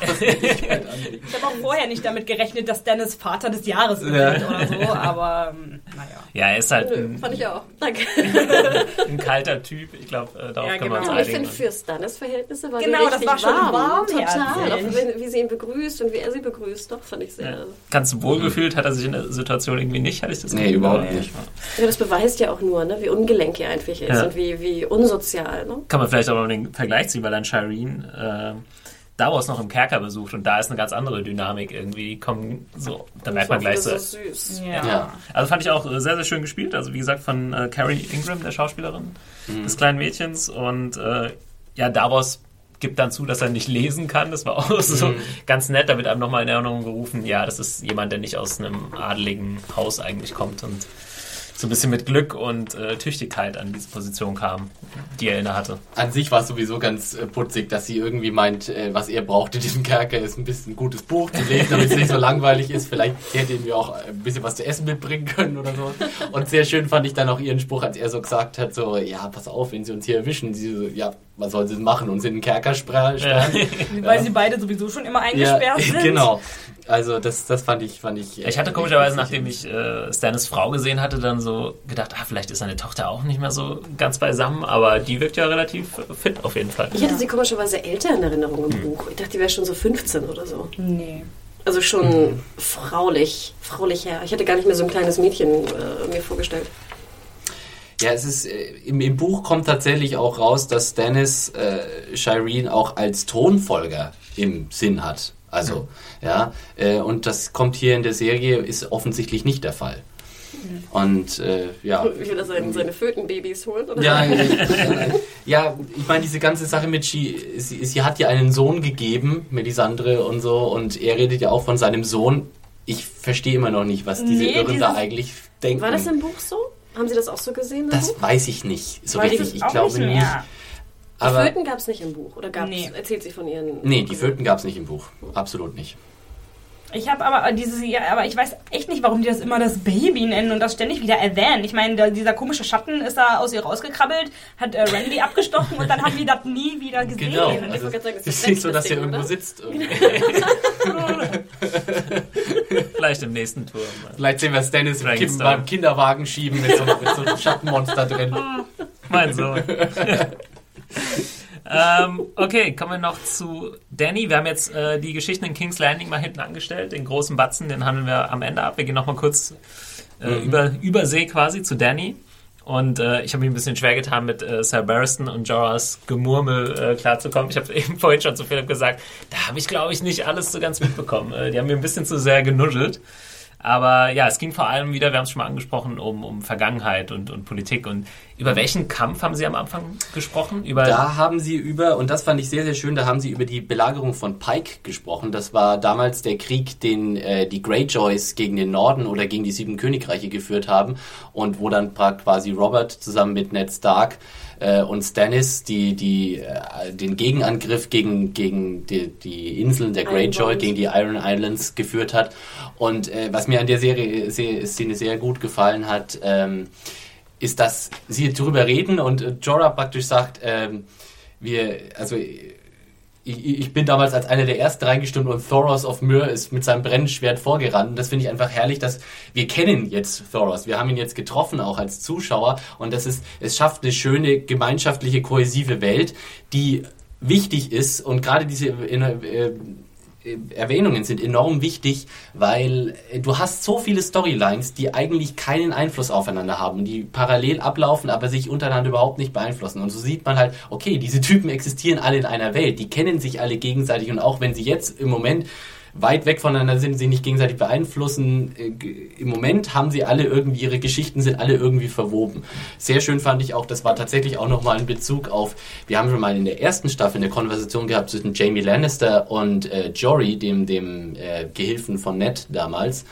Äh, wo sie auch darüber geredet haben, über die Lagerung von Pike und die Tatsache, dass Thoros of Myr mit seinem brennenden Schwert da zuerst. Also das scheint eine, eine riesen Story und eine richtige Legende ge gewesen zu sein damals. Ja.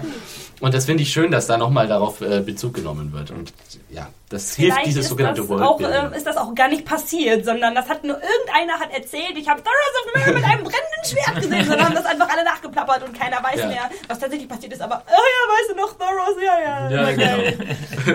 ähm, was ich aber wirklich äh, cool daran fand, war eigentlich, dass wieder ähm, diese Dynamik zwischen Jorah und äh, Barristan äh, so ausgelegt war, dass die beiden sich praktisch so als Konkurrenten sehen, um die Gunst von Daenerys, äh, weil Jorah sieht sich halt so als die Nummer eins bei ihr und äh, Barristan möchte da jetzt auch mal so äh, zwischenfunken. Genau, klar, sie versuchen sich jetzt schon so ein bisschen zu positionieren. So, wenn wir mal nach genau. Westeros rüberkommen und es geht dann darum, wer sind jetzt wer ist die rechte Hand äh, ja. der Königin? Vor allem macht es deutlich, dass Barristan eigentlich keine besonders gute Meinung von Jorah hat, weil Jorah ja auch in Westeros eigentlich als Verräter, als Sklaventreiber und äh, ja generell als, als falscher, falscher Finger äh, bekannt war und Barristan sich selbst ja wohl auch als den ehrbarsten aller Ritter und den tapfersten aller Ritter ansieht. Ja.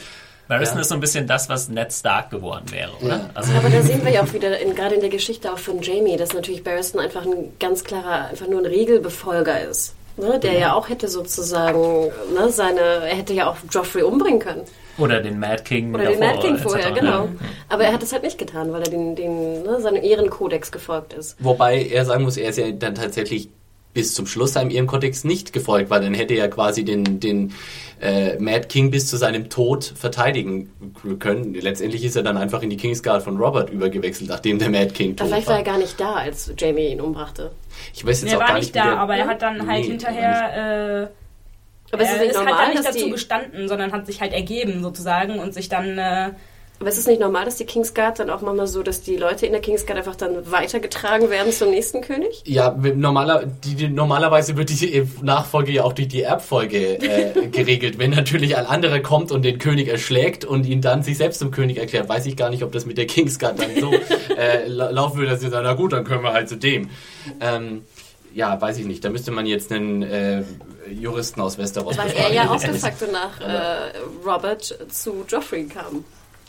Ja, aber Joffrey ist ja auch der Sohn also von Robert, so in Anführungszeichen. Okay. Ja. Aber wenn es zum Putsch kommt, ob sie dann. Ja, genau. Ah, okay. Wahrscheinlich genau. nicht, oder? Sollte man meinen, dass es eigentlich Ja, aber wie so willst ist. du denn deinem Kingsguard vertrauen, wenn die eigentlich dann. Weil er halt Kingsguard ist. Er ist nur dafür da, dich zu beschützen und egal wer du bist, also welcher König du bist. Ja, aber ich meine, stell dir mal vor, du hast jetzt diesen Typen ich erschlagen. Eh nicht machen. du hast jetzt diesen Typen erschlagen und seine Posse soll jetzt praktisch dich beschützen. Ähm, seine Posse vor allem. Den weißen umhängen. genau, da könntest du doch nicht ruhig schlafen. Dann würde ja. ich ja immer denken, ja, die kommen gleich, um mich um die Ecke zu bringen, weil ich deren König getötet habe. Falls ihr das aufklären könnt, liebe Hörer, wir freuen uns über Mails ja, oder Beiträge oder Kommentare. Nicht, ja, genau, würde ich zustimmen. Schreibt da gerne zu äh, an podcast.serienjunkies.de. Ich bin mir jetzt nicht ganz sicher, gab es da nicht noch ein, zwei Details in dieser Folge, die sich auch um diesen Übergang nach dem Mad King und äh, Robert gehandelt haben? Wie gesagt, ich hatte in dieser Folge ein bisschen das Gefühl, ich habe da ein, zwei Sachen vielleicht durch das Genuschel etc. nicht ganz, ganz mitbekommen. Also was genau ist in diesem Moment passiert, auch mit Sir Barristan als... Ähm, als King's Landing eben äh, überrannt wurde von, von Robert. Äh, Sir Barristan war zu der Zeit, als King's Landing, äh, äh, Robert hat ja King's Landing gar nicht überrannt. beziehungsweise nicht überrannt, genau. aber... Nee, äh, die, die, King's Landing wurde ja letztendlich von Tywin Lannister dann äh, besetzt. Der, was man ja auch in dieser Folge nochmal als in, in der Story von Jamie erfährt. Ja, puh. da, müssen wir jetzt, da müssen wir jetzt in irgendeinen Wikipedia-Eintrag reinschauen oder wie schon gesagt, liebe Hörer, wir freuen uns über eure Beiträge. Äh, Barristan Sammy war auf, je, war auf jeden Fall mit, mit äh, Rhaegar zusammen at the Trident, wo mhm. eben äh, Rhaegar von Robert erschlagen wurde und dann hat, glaube ich, Barristan einfach gesagt, ja gut, dann mache ich jetzt halt bei euch mit. ich ich, ich glaube, so war es. Team Robert. Genau, Team Robert. Okay. Aber ich glaube, in dem Gespräch geht es ja auch darum, um Dannys Fähigkeit zu herrschen. Oder? Das mhm. ist am Ende auch Teil der, des Gesprächs. Und dann geht es ja auch darum, do you trust her, glaube ich, fragt Barristan. Mhm. Und dann guckt doch ähm, Sir Jorah so zu ihr und sagt so, Mit Herzchen in seinen Augen. genau, wo du echt denkst so, oh. Ja, ja apropos Herzchen ja. in den Augen, können wir vielleicht gleich nochmal äh, weitergehen zu Danny. Die, Ach so, hast du das gesehen? ja, schon, also ich fand es nicht sonderlich so Aber kurz, ich glaube, ich fand es schon mal ganz witzig, dass du im Hintergrund saßt, wie bei dem Gespräch von Barristan und Sir Jorah über Danny so hin und her reiten. Ja, ja, stimmt. das muss am Set so auch ganz gut gewesen sein. So, Emilia, nochmal nach links, nochmal ja, nach links, nach rechts. Double mit der Perücke und dem, genau. blauen Umhang. Die alten Männer reden noch, du musst nochmal durchreiten. ja, und erstaunlich auch, was für Manpower die da aufgefahren haben in Marokko. Ne? Also ja. ich, ich, weiß noch, als wir in der Armory waren, hieß es irgendwie, dass 400 Speere nach Marokko geschickt wurden. Und ich dachte schon, 400 Speere, okay, wahrscheinlich gehen 100 beim Transport kaputt ne? und 100 mhm. nochmal am Set und vielleicht haben die da 50 Leute aufgefahren. Aber das sind ja wirklich sah nach irgendwie 50 bis 100 Komparsen Ja, interessant, aus. weil wir ja auch schon äh, uns immer beschwert haben über das Whiteling Camp, was nicht so imposant ich daherkommt. Ob Komparsen halt so billig sind. ja. ja. möglicherweise, ja. Und vielleicht ist das ganze Outfit und so auch nicht ganz so teuer. Ne? Die ja. Da mal 500 Wildlings irgendwie in voller Montur hinzustellen, war wahrscheinlich ein bisschen Weil ich glaube, das waren keine Special Effects, oder? Da im Wasser? Ähm, du meinst jetzt einfach diese Massenszenen, mhm. das, das waren schon Special Effects. Also ich bin mir sicher, da werden auch noch ein paar digitale Unsullied irgendwo im Hintergrund zu Aber sehen so die, gewesen sein. Der Gros von so einer Einheit waren echte, oder? Schon gut möglich, ja. Also, also ich fand es schon erstaunlich. Ja, ja, auf jeden Fall. Also äh, das, was, was uns bisher immer gestört hat, im Sinne von es fehlt die Größe, da kann man jetzt eigentlich bei den Unsullied-Szenen überhaupt nicht mehr motzen. Nee, ich finde, da, das haben sie, da haben sie wirklich gelernt, das so richtig groß aussehen zu lassen. Haben sie uns zugehört. Ja. Ja, dann haben wir eben noch die Szene mit Danny, wo sie eben den Anführer der Unsullied, äh, Grey Worm, äh, dann bestimmt oder sich aus der Masse herausreibt, wo ich ehrlich gesagt nicht so richtig durchsteigt, wie die Unsullied das jetzt irgendwie machen. Ich meine, wie, wie bestimmen so wie ich das verstanden habe und so wie die Serie mir das erklärt hat, sind die Ansalis ja im Grunde willenlose Werkzeuge. Ja, du sagst jetzt zum, zum Ansali, wenn du äh, stell dich mal gegen die Wand und der stellt sich da gegen die Wand so lang, bis du Befehl, ihm irgendwas anderes befehlen wirst und so lang oder bis er umfällt, weil er nicht mehr stehen kann. Aber irgendwie scheint sie ja dann doch einen Anführer bestimmen zu können und Namen zu haben und jetzt sind sie irgendwie von Daenerys befreit. Ich, ich, ich komme nicht so richtig dahinter, wie das jetzt funktioniert. Mit Na, sie hatten ja schon vorher Offiziere. Also es gab ja Unsullied, schätze ich mal, Fußvolk und Unsullied Offiziere. Und Dani beruft ja die Offiziere zu sich und hat denen ja anscheinend eine Aufgabe gegeben, dass die einen Befehlshaber wählen. Wie auch immer sie das getan haben. Ja, eben. Haben. Wie haben denn die das gemacht? Mit Schwert klopfen oder ja. hier Schild anticken. Ich habe keine Ahnung. Ja, Moment, also ja, sie können ja sprechen. Also ja, ist ja, nicht, es ist ja nicht so, als hätten sie kein Hirn. Ja, aber, nee, aber, sie haben aber sie haben ja gelernt, nichts ja. zu machen. Also da gebe ich Philipp nichts schon recht. Sie haben ja genau nicht ja. zu denken. Und dann ist natürlich, schätze ich mal, schon schwer zu sagen, ja. du bist jetzt irgendwie ein besserer Anführer als du, obwohl wir de facto nie irgendwie eine Entscheidung gefällt haben in unserem Leben. Melisande, ähm, nee, nicht mehr Melisande, Misandai, also die, die mhm. äh, Übersetzungssklavin hat ja irgendwie in einer der, der anderen Folgen mal gesagt, all questions have been taken from them so als, als äh, Erklärung, also alle Fragen sind ihnen genommen worden. Und ja, wie, wie, also wenn du praktisch keine Meinung mehr hast oder gar keine, gar keine Fähigkeit mehr zu denken oder diese Fähigkeit eigenständig zu denken, die im Grunde aggressiv abtrainiert wurde, wie kannst du dich dann auf einmal so wieder für Daenerys entscheiden? Sonst wie? Aber ich fand es trotzdem ganz schön. Also scheinbar da, wir hören ja auch Grey Worm reden und ich finde, das, was er sagt, ist ja schon so bewegend, dass ich ihn auch gewählt hätte. ja, ich denke auch, also man darf das, glaube ich, auch nicht zu extrem sehen. Ne? Das ist alles, mhm. was du jetzt gesagt hast, Philipp, ist alles, was die Herrscher von ihnen wollten. Aber mhm. man weiß, wenn die halt abends in ihrem Kabuff gesessen haben, haben sie vielleicht doch mal miteinander geredet. Das sind, ja, immer, noch, sind immer noch Menschen, die werden dann nicht irgendwie acht ja. Stunden lang geschwiegen haben oder 24 Stunden am Tag geschwiegen haben. Und äh, deswegen, klar, sie müssen das jetzt, glaube ich, wieder so ein bisschen lernen. Und äh, Danny gibt ihnen dazu die Möglichkeit. Und ja, es fällt ihnen nicht so einfach, wie, wie man es dann an der, an der Szene sieht, dass er sagt, er behält seinen Namen Grey mhm. Worm, obwohl das ja relativ degradierend ist. Und äh, trägt ihn jetzt mit Stolz, sagt er. Das ist so das Maximale, was er machen kann. Er erklärt, warum er den Namen behält, aber er will ihn nicht abgeben. Ne? Wahrscheinlich darf man es tatsächlich nicht zu sehr intellektuell zerpflücken, sonst äh, ja. Aber der Blick von, von Danny und äh, wie gesagt, ich bin jetzt, was zukünftige Buchsachen angeht, so ein bisschen raus. Mhm. Aber den habe ich schon auf den ersten Blick so als ein bisschen, ach, das war süß. ja, aber, aber hier nochmal, äh, ich bin mir nicht hundertprozentig sicher, aber äh, die Ansalit sind alle Eunuchen, oder? Ja. ja. Okay, ja. gut. Ja, und einer ist nippellos auch. Ja, einer hat nur noch einen Nippel, ja. Der Arme. Ich fand es komischerweise sehr bewegend, was Grey Worm ja, sagt. Ja, ich auch. Also, dass er sozusagen nicht seinen ursprünglichen Namen, den er von seinen Eltern bekommen hat, haben möchte, da der ja de facto cursed ist, weil er dann äh, gefangen genommen wurde und ein Sklave wurde. Und den Namen, den er trug, als Danny ihn sozusagen befreit oder in dieses neue Leben gebracht hat, äh, ihn stolz macht und ihm Glück gebracht hat vor allem. Mhm. Fand ich komischerweise mit einer der bewegendsten Szenen in der dritten Staffel. Ja, ich hatte auch eher den Eindruck, dass äh, Danny bewegt davon war, was er gesagt hat und nicht jetzt äh, verliebt. mhm. ähm, aber also sie hat so ein bisschen diesen, diesen Herrscherin-Blick verloren. Also ich so auch nicht an, an jetzt so ein, oh geil, hier so ein kleiner Sully. Ja, sie war so ein bisschen unsicher irgendwie. Es, so, das hab ich, hab hat, er so hat sie so ein bisschen verunsichert, obwohl das ja seltsam ist. Ich dachte auch mehr so wie so, ein, wie so einen mütterlichen Stolz fast. Hm. So habe ich es eher gesehen. Also okay. dass sie dann nicht jetzt ihre Kinder, aber äh, doch, also dass sie stolz darauf ist, dass sie ihr auch folgen. Aber was ich an Reaktionen gelesen habe, glaube ich, du stehst da nicht alleine da. Also das war wirklich mein erster Gedanke. War das jetzt Daenerys Nachtzimmerblick? Oder wie heißt das? Schlafzimmerblick? ich zeig's euch gleich nochmal. Okay, also ich glaube, nach äh, Drogo wird die schon aber ein bisschen mehr erwarten als ja. so einen Kastrierten. Stell, stell dir mal vor, du musst Drogo nachfolgen, so als der nächste Typ. Das ist ganz schön furchteinflößend, glaube ich. Ah, ja. Podrick. Ja, ja, hey, wir wissen ja jetzt, Podrick äh, kann in dieser Hinsicht äh, Karl Drogo seinen Mann stehen. Sehr gut, da bin ich schon gespannt, wenn Danny dann äh, Westeros eingenommen hat und dann auf Podrick hält. König Podrick, es kommt schon noch so, wir wissen es alle. Sehr gut.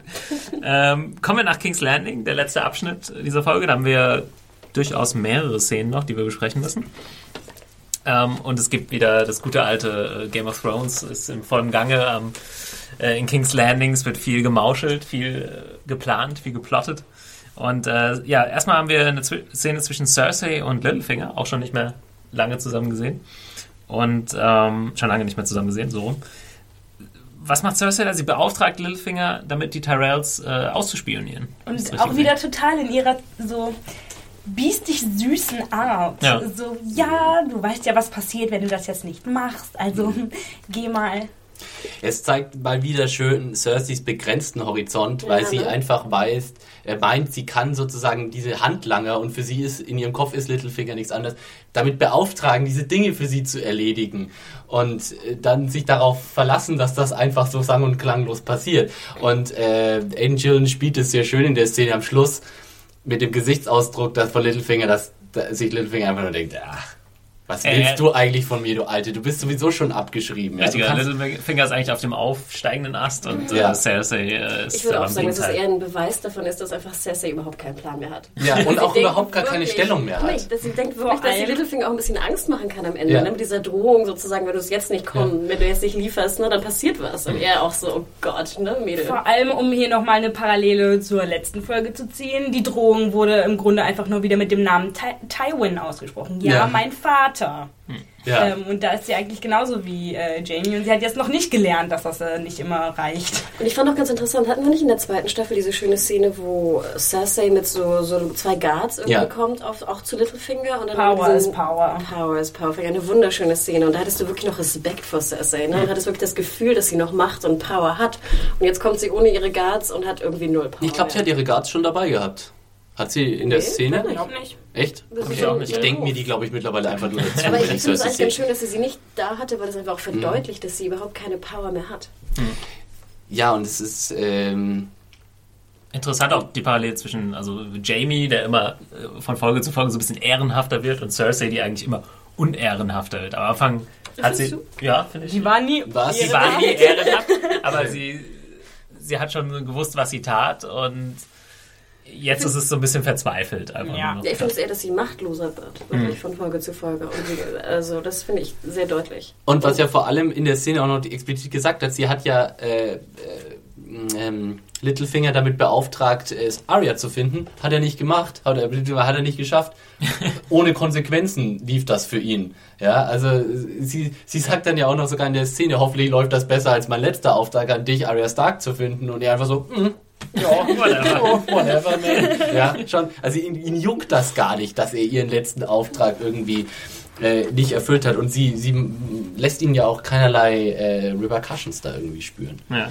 Wir können ja vielleicht äh, kurz die Geschichte, obwohl das ist eigentlich in, in, King's Landing diesmal eine Geschichte. Also, Ein Abwasch, alles dreht sich um Hochzeiten. Genau. Ja. Dann machen wir vielleicht äh, chronologisch weiter. Wir sehen ähm, dann Tyrion und die Queen of Thorns, äh, die Joffreys Hochzeit zusammen planen.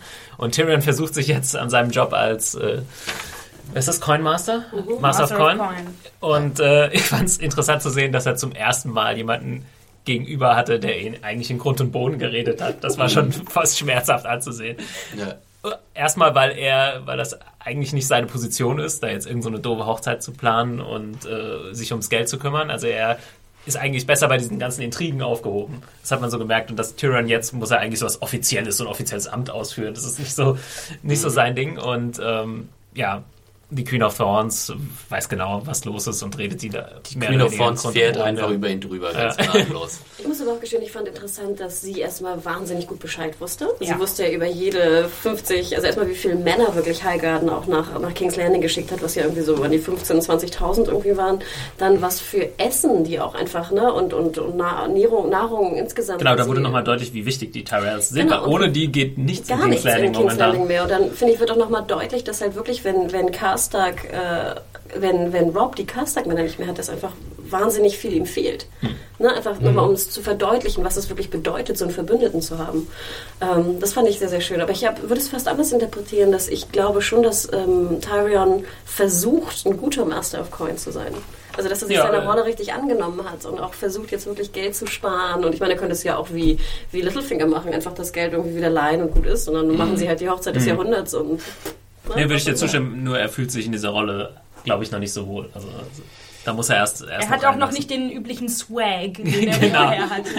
ähm, ich denke, ja. was Tyrion auch einfach umtreibt, ist dieses, ja, wenn wenn wir Lannisters den Karren an die Wand fahren, dann bin ich genauso, sitze ich genauso im Boot. Das heißt, ich, egal ob ich das jetzt alles gut finde oder nicht, ob, ob ich da dafür bin oder ob ich darauf Lust habe, ich muss das jetzt einfach so gut wie möglich machen, weil ansonsten hängt mein äh, Kopf da auch an der Stadtmauer abgeschlagen mit dran unter den ganzen Lannisters. Das unterscheidet ihn halt von Littlefinger, der immer zwischen den Stühlen stand und im Grunde nicht so. Tyrion hat eine Seite. Mhm. Und zwar von Geburts an. Er ist, er, ist, er ist dazu gezwungen. Littlefinger kann dem König folgen, der halt gerade da ist. Ne, diese, diese Möglichkeit, Option hat, hat Tyrion gar nicht. Aber es war sehr schön, was ich auch äh, gut fand in der Szene, die Dynamik kam raus, dass Tyrion bestimmt auch überrascht war von ihrem Verhalten und erstmal dann, als sie angefangen hat mit diesen Aufzählungen, ja, also, oh, das ist nicht nur so eine alte, tattrige Oma, die ein bisschen die Hochzeit von ihrer Enkelin plant und dabei nicht aufs Geld guckt, die weiß Bescheid, die Olle. Da musste er erstmal ja? einen Schluck Wein nehmen. Richtig. und das war auch, glaube ich, der Grund, warum er so schweigsam war und nicht so schlagfertig. Also sollten wir nochmal eine Szene zwischen äh, der Queen of Thorns und Tyrion haben, dann bin ich mir sicher, wie die anders ablaufen, weil jetzt weiß Tyrion, aus welchem Holz sie geschnitzt ist. Hm. Und sie hat aber in diesem Gespräch ihm gar keine Gelegenheit gegeben, das irgendwie auszutauschen, sondern in dem Moment, in dem ja auch die Geschäfte abgeschlossen sind, sagt sie ja praktisch, oh Gott, ich habe keinen Bock mehr, tschüss. Aber ja, nicht bevor sie ihm nochmal verbal aufs Maul haut, indem ja. sie ihm sagt, ja, ich habe erwartet, dass du so schlagfertig bist und lustig genau. und so und eigentlich bist du nur voll armselig. Du bist ein langweiliger Buchhalter. Ja. Sie erwähnt genau. aber noch etwas und zwar finde ich wird auch nochmal deutlich, dass die Tyrells natürlich einfach perfekt sind, was PR angeht. Ne? Sie sagt ja nochmal, ja. dass sozusagen, auch wenn Krieg herrscht und so, du musst einfach dem Volk was bieten, damit sie halt nicht revoltieren. Mhm. Und sie sagt, die Hochzeit ist halt das Richtige, was du denen bieten kannst. Richtig. Und das finde ich sehr schön, dass natürlich da Marjorie einfach die Tochter, nein, nicht ganz, die Enkelin ihrer Oma ist.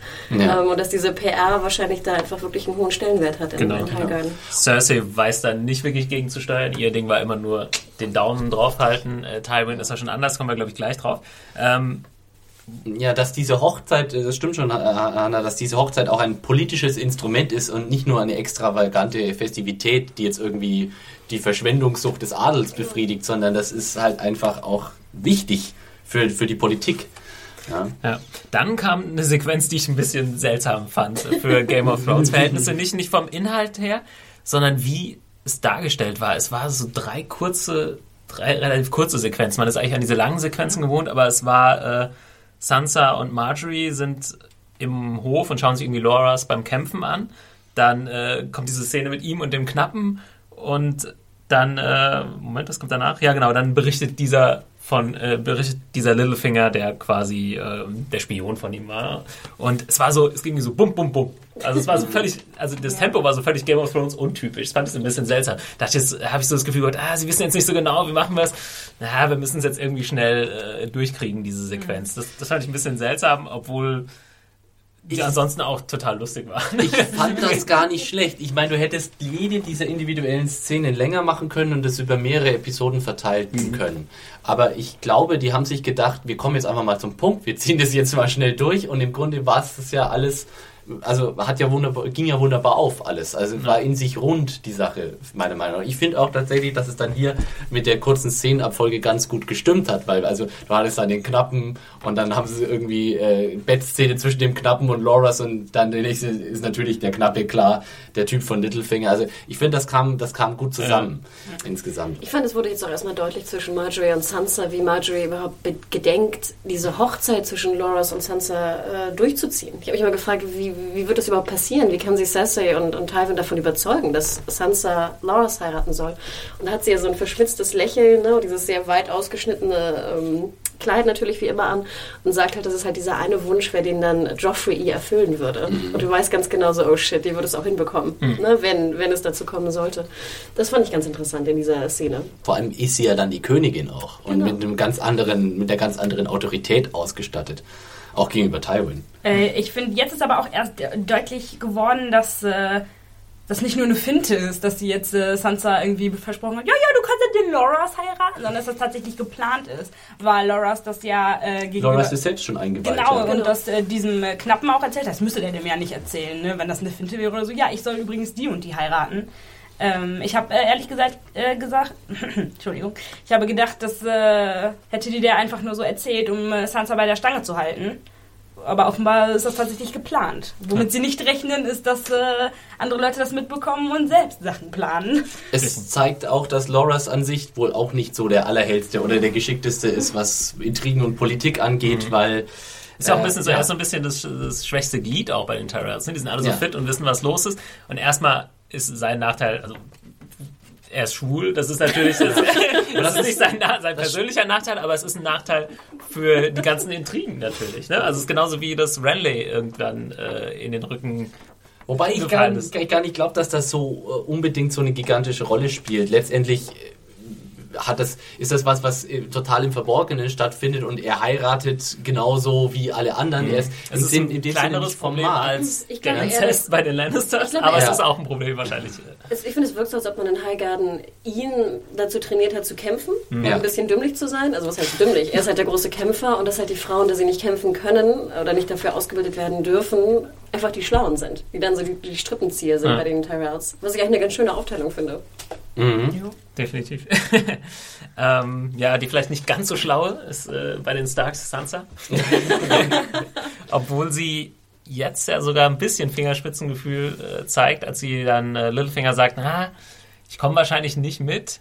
Und sie hat ihn auch angelogen. Genau. Also sie hat nicht, äh, ausnahmsweise mal nicht so, ja, ich soll den Lars heiraten. Genau, sie hat vor allem nicht gesagt, warum sie. Ja, dann hat ihn echt einfach stumpf ins Gesicht gelogen und gesagt, ach ja, das äh, tät mir so leid, wenn dir was passieren würde. Aber natürlich wusste das ja Littlefinger zu ja, diesem Zeitpunkt schon, leider. war ihr natürlich einen Punkt voraus. Ich würde sagen, ich fand wieder das Spiel von Aiden Gillen in der Szene sehr gut, weil er ist ja wirklich er kommt ultra creepy rüber als so Littlefinger. Das, das, der, der, so schmierig haben wir, glaube ich, Littlefinger auch noch nie gesehen, wie in dieser Szene jetzt mit Sansa.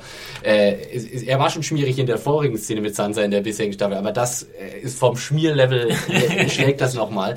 Und er kann so richtig, du wolltest so richtig, geh weg von mir. Ich fand aber schon bei The Wire war er typ. so. Er hat ja so, so diese Art sagen. des Sprechens, ne? der Mund ist schon so, ja. oh, das finde ich schon creepy, wie er es rüberbringt. Und ich glaube, ähm, man hat das schon auch gesehen, also ich fand es eben sehr, sehr gut äh, von ihm in seinem Gesicht so ein bisschen so, also die Enttäuschung darüber so.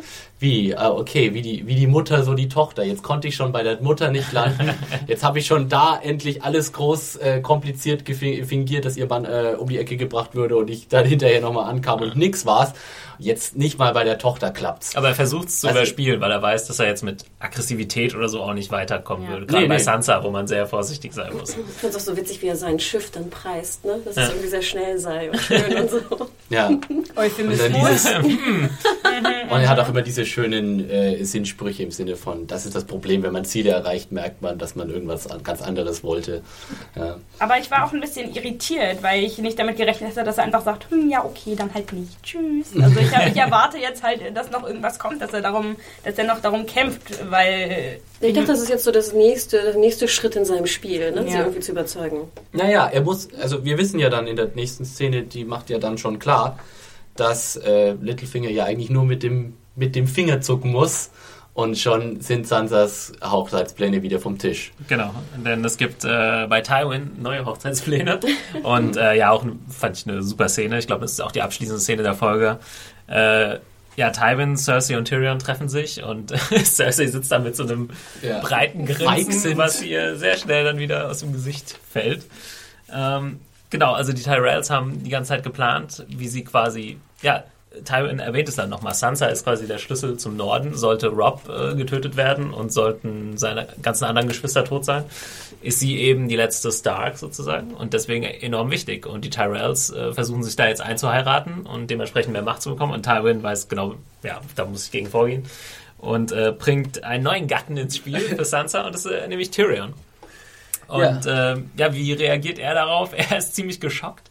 Gar nicht so sehr, weil er glaube ich, nicht die Macht nicht möchte oder so, sondern weil er sagt, das ist einfach unmenschlich. Ne? Sie kann jetzt keinen Lannister heiraten, obwohl die Lannisters für den Tod ihres Vaters verantwortlich sind. Also auch, wie, auch fast ein bisschen, als ob er, ob sie ihm leid tut, jetzt mit ja. ihm verheiratet zu genau, werden. Genau, ja. Ne? Also Sagt er fast auch, ne? genau, seine, seine Verletzung und dass es einfach nicht passt. Ne? Du kannst jetzt nicht diese 13-jährige, 14-jährige, wie auch alt auch sie ist, sie mit ihm verheiraten, das geht nicht. Und es einfach eine Schmach für sie ist, weil Tyrion im Grunde eine Witzfigur ist genau. für die Weltöffentlichkeit in Westeros.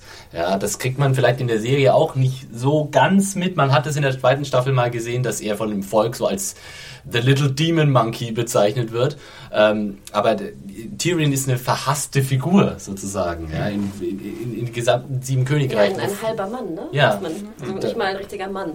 Das kommt noch äh, erschwerend hinzu. Aber es war schon, es war einfach königlich zu sehen, wie äh, Cersei, wie da mit überbordender Begeisterung äh, Tyrions Schicksal da so begleitet dann auf einmal. Da ja. merkt man dann genau ihr aktuelles Problem. Ne? Ja. Sie, sie kriegt nicht mehr alles mit. Sie denkt, sie weiß Bescheid, aber weiß sie dann im Endeffekt doch nicht, weil Tywin dann um die Ecke kommt und sagt, ja. Und sie kann auch nicht Schauspieler. Ne? Wir haben ja gerade mhm. bei Littlefinger gesehen, dass der sehr gut seine Gefühle einfach verdecken kann und sie freut sich halt, wie so ein kleines Kind. Ja, genau. Tyrion sagt ja, dann guck mich nicht so an. Sie macht mich nervös. Ja.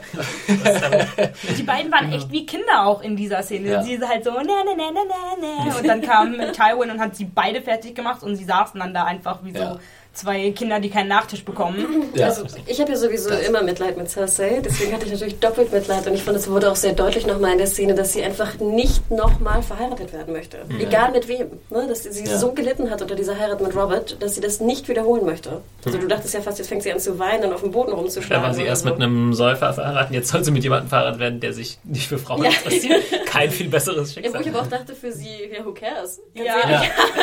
Heirate ihn Er will ja dann gar nichts von ihr wissen. Ja. Oh Gott, da, mich würde mir die Reaktion von Loras dann äh, interessieren, wenn er erfährt, dass er Cersei heiraten muss. Das ist bestimmt genauso begeistert mindestens. ähm, ja, aber es war äh, auch das Schlussbild. Ja, einfach die Tatsache, dass dann Tywin einfach auch nochmal klar macht, Cersei vor allem klar macht, dem Moment, es geht hier nicht um den Fuck-up Tyrion, es geht hier genauso um dich als Fuck-up. Du bist genau, du hast genauso versagt wie er.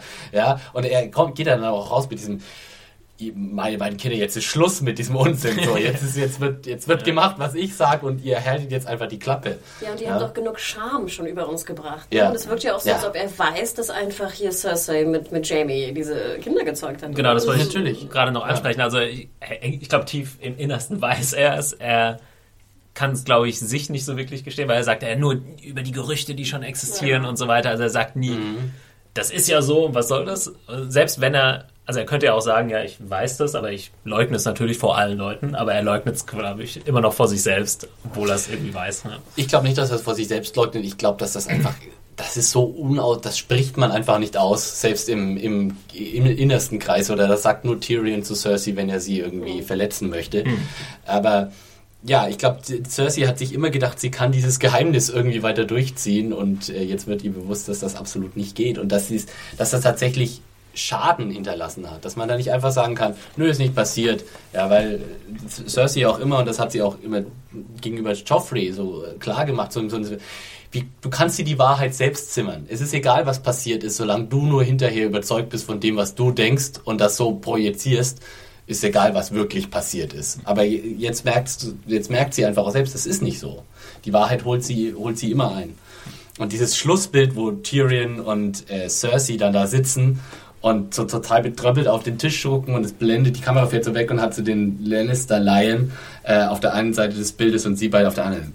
Grandios komponiert, also super. Aber hier möchte ich noch mal was äh, über Littlefinger aufwerfen, mhm. ähm, weil wenn er jetzt halt ihnen die ähm, Informationen geliefert hat, ja, äh, es ist geplant, dass Sansa Loras heiratet und die dann halt sozusagen dagegen äh, angehen, damit verliert er selbst ja auch Sansa. Er wollte sie ja. Nein, nein, nein. Dadurch, dass, dass er sagt, sie muss Tyrion heiraten, gewinnt er eventuell Sansa ja wieder zurück, weil sie keinen Bock mehr hat zu bleiben. Ja, sie wird wieder mit ihm fliehen weißt du, wollen. Du würdest ja auch vielleicht lieber mit Loras verheiratet sein als mit Tyrion.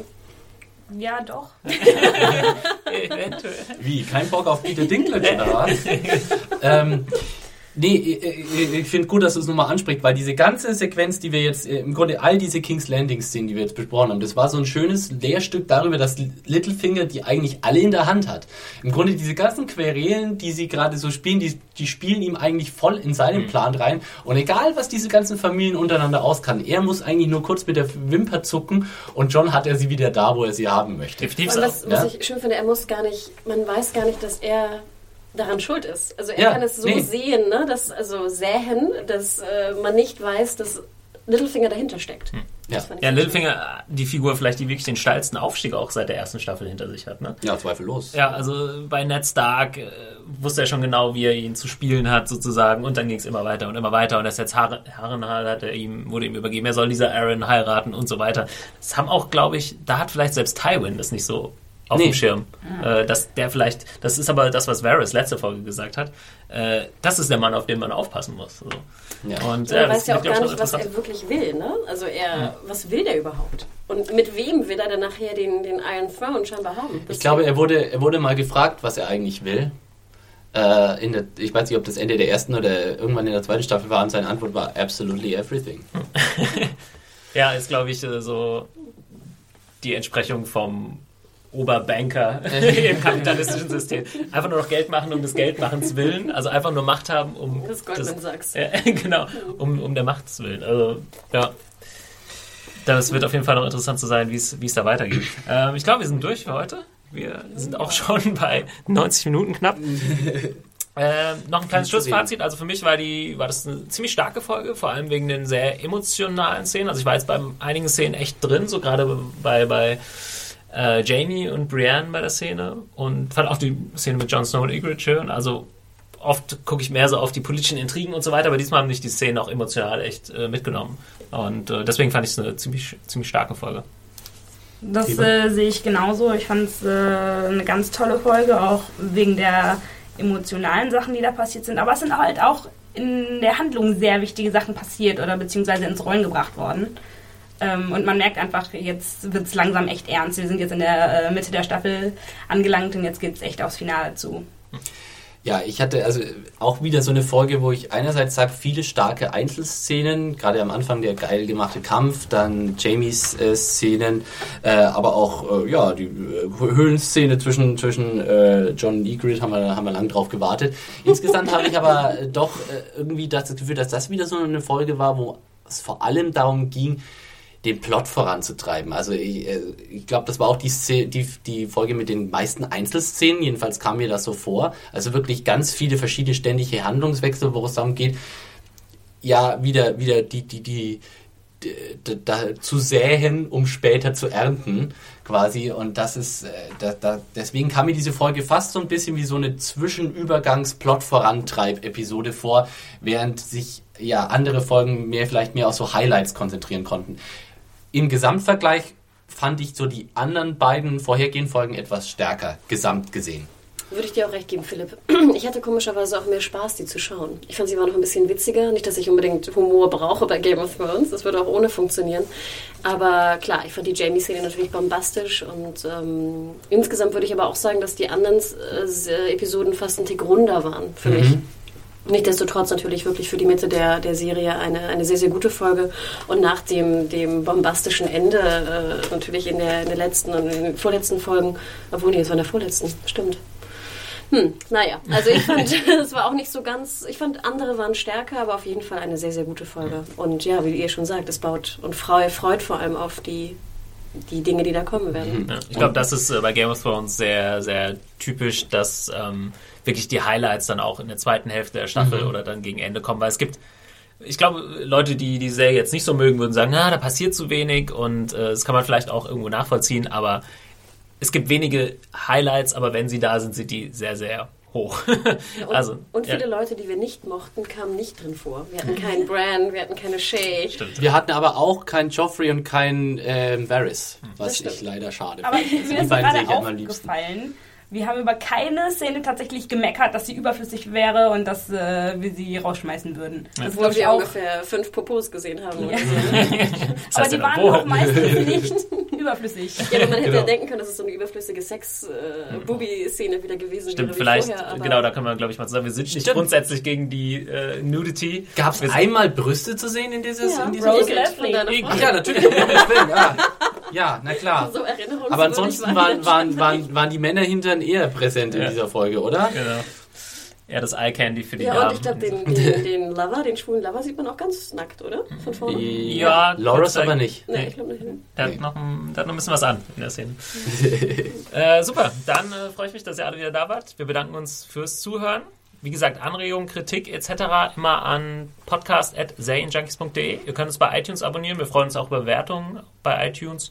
Und ja, die Reviews von Rima äh, für Serienjunkies.de könnt ihr auch auf unserer Seite nachlesen, wenn ihr da noch mal Lust drauf habt. Wir und freuen uns auch über Likes bei Soundcloud. Da Ja, kann man ja den genau. Podcast auch anhören. Genau. Da auch gerne kommentieren oder liken oder teilen oder den ganzen Kram. Ne? Ihr kennt euch aus. Und vielleicht noch die Info zum RSS-Feed. Wir haben den Fehler dann nicht finden können. Das unterscheidet sich auch sehr, je nach äh, Podcast-Device scheinbar, was man benutzt.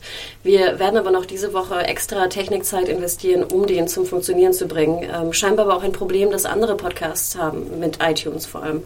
Also wir sind dran. Bitte glaubt nicht, dass uns das egal ist. Wir kümmern uns drum. Genau, also für alle, die Android äh, benutzen, kann ich nur den Podkicker empfehlen. Bei mir, da funkt, äh, funktioniert es einwandfrei. Aber äh, wir kümmern uns auf jeden Fall darum, dass der RSS-Feed dann in nächster Zeit auch reibungslos funktioniert. Ansonsten, äh, genau, kann man die Folgen dann auch einfach einzeln runterladen oder bei Soundcloud sich anhören. Äh, noch ein kleiner Hinweis auf den Filmjunkies Podcast unter filmjunkies.de slash podcast. Könnt ihr ja auch mal reinhören. Wir haben zum Beispiel Iron Man besprochen, schon in der letzten Woche mit äh, Philipp und Adam, die den schon in der Pressevorführung gesehen haben und werden voraussichtlich, wenn alles klappt, äh, über Star Trek sprechen in der nächsten Woche. Also freut Genau. euch da schon mal drauf. Ja, und dann würde ich sagen, bis nächste Woche. Macht's gut. Vielen Dank, dass ihr zugehört habt. Ciao. Tschüss. Tschüss.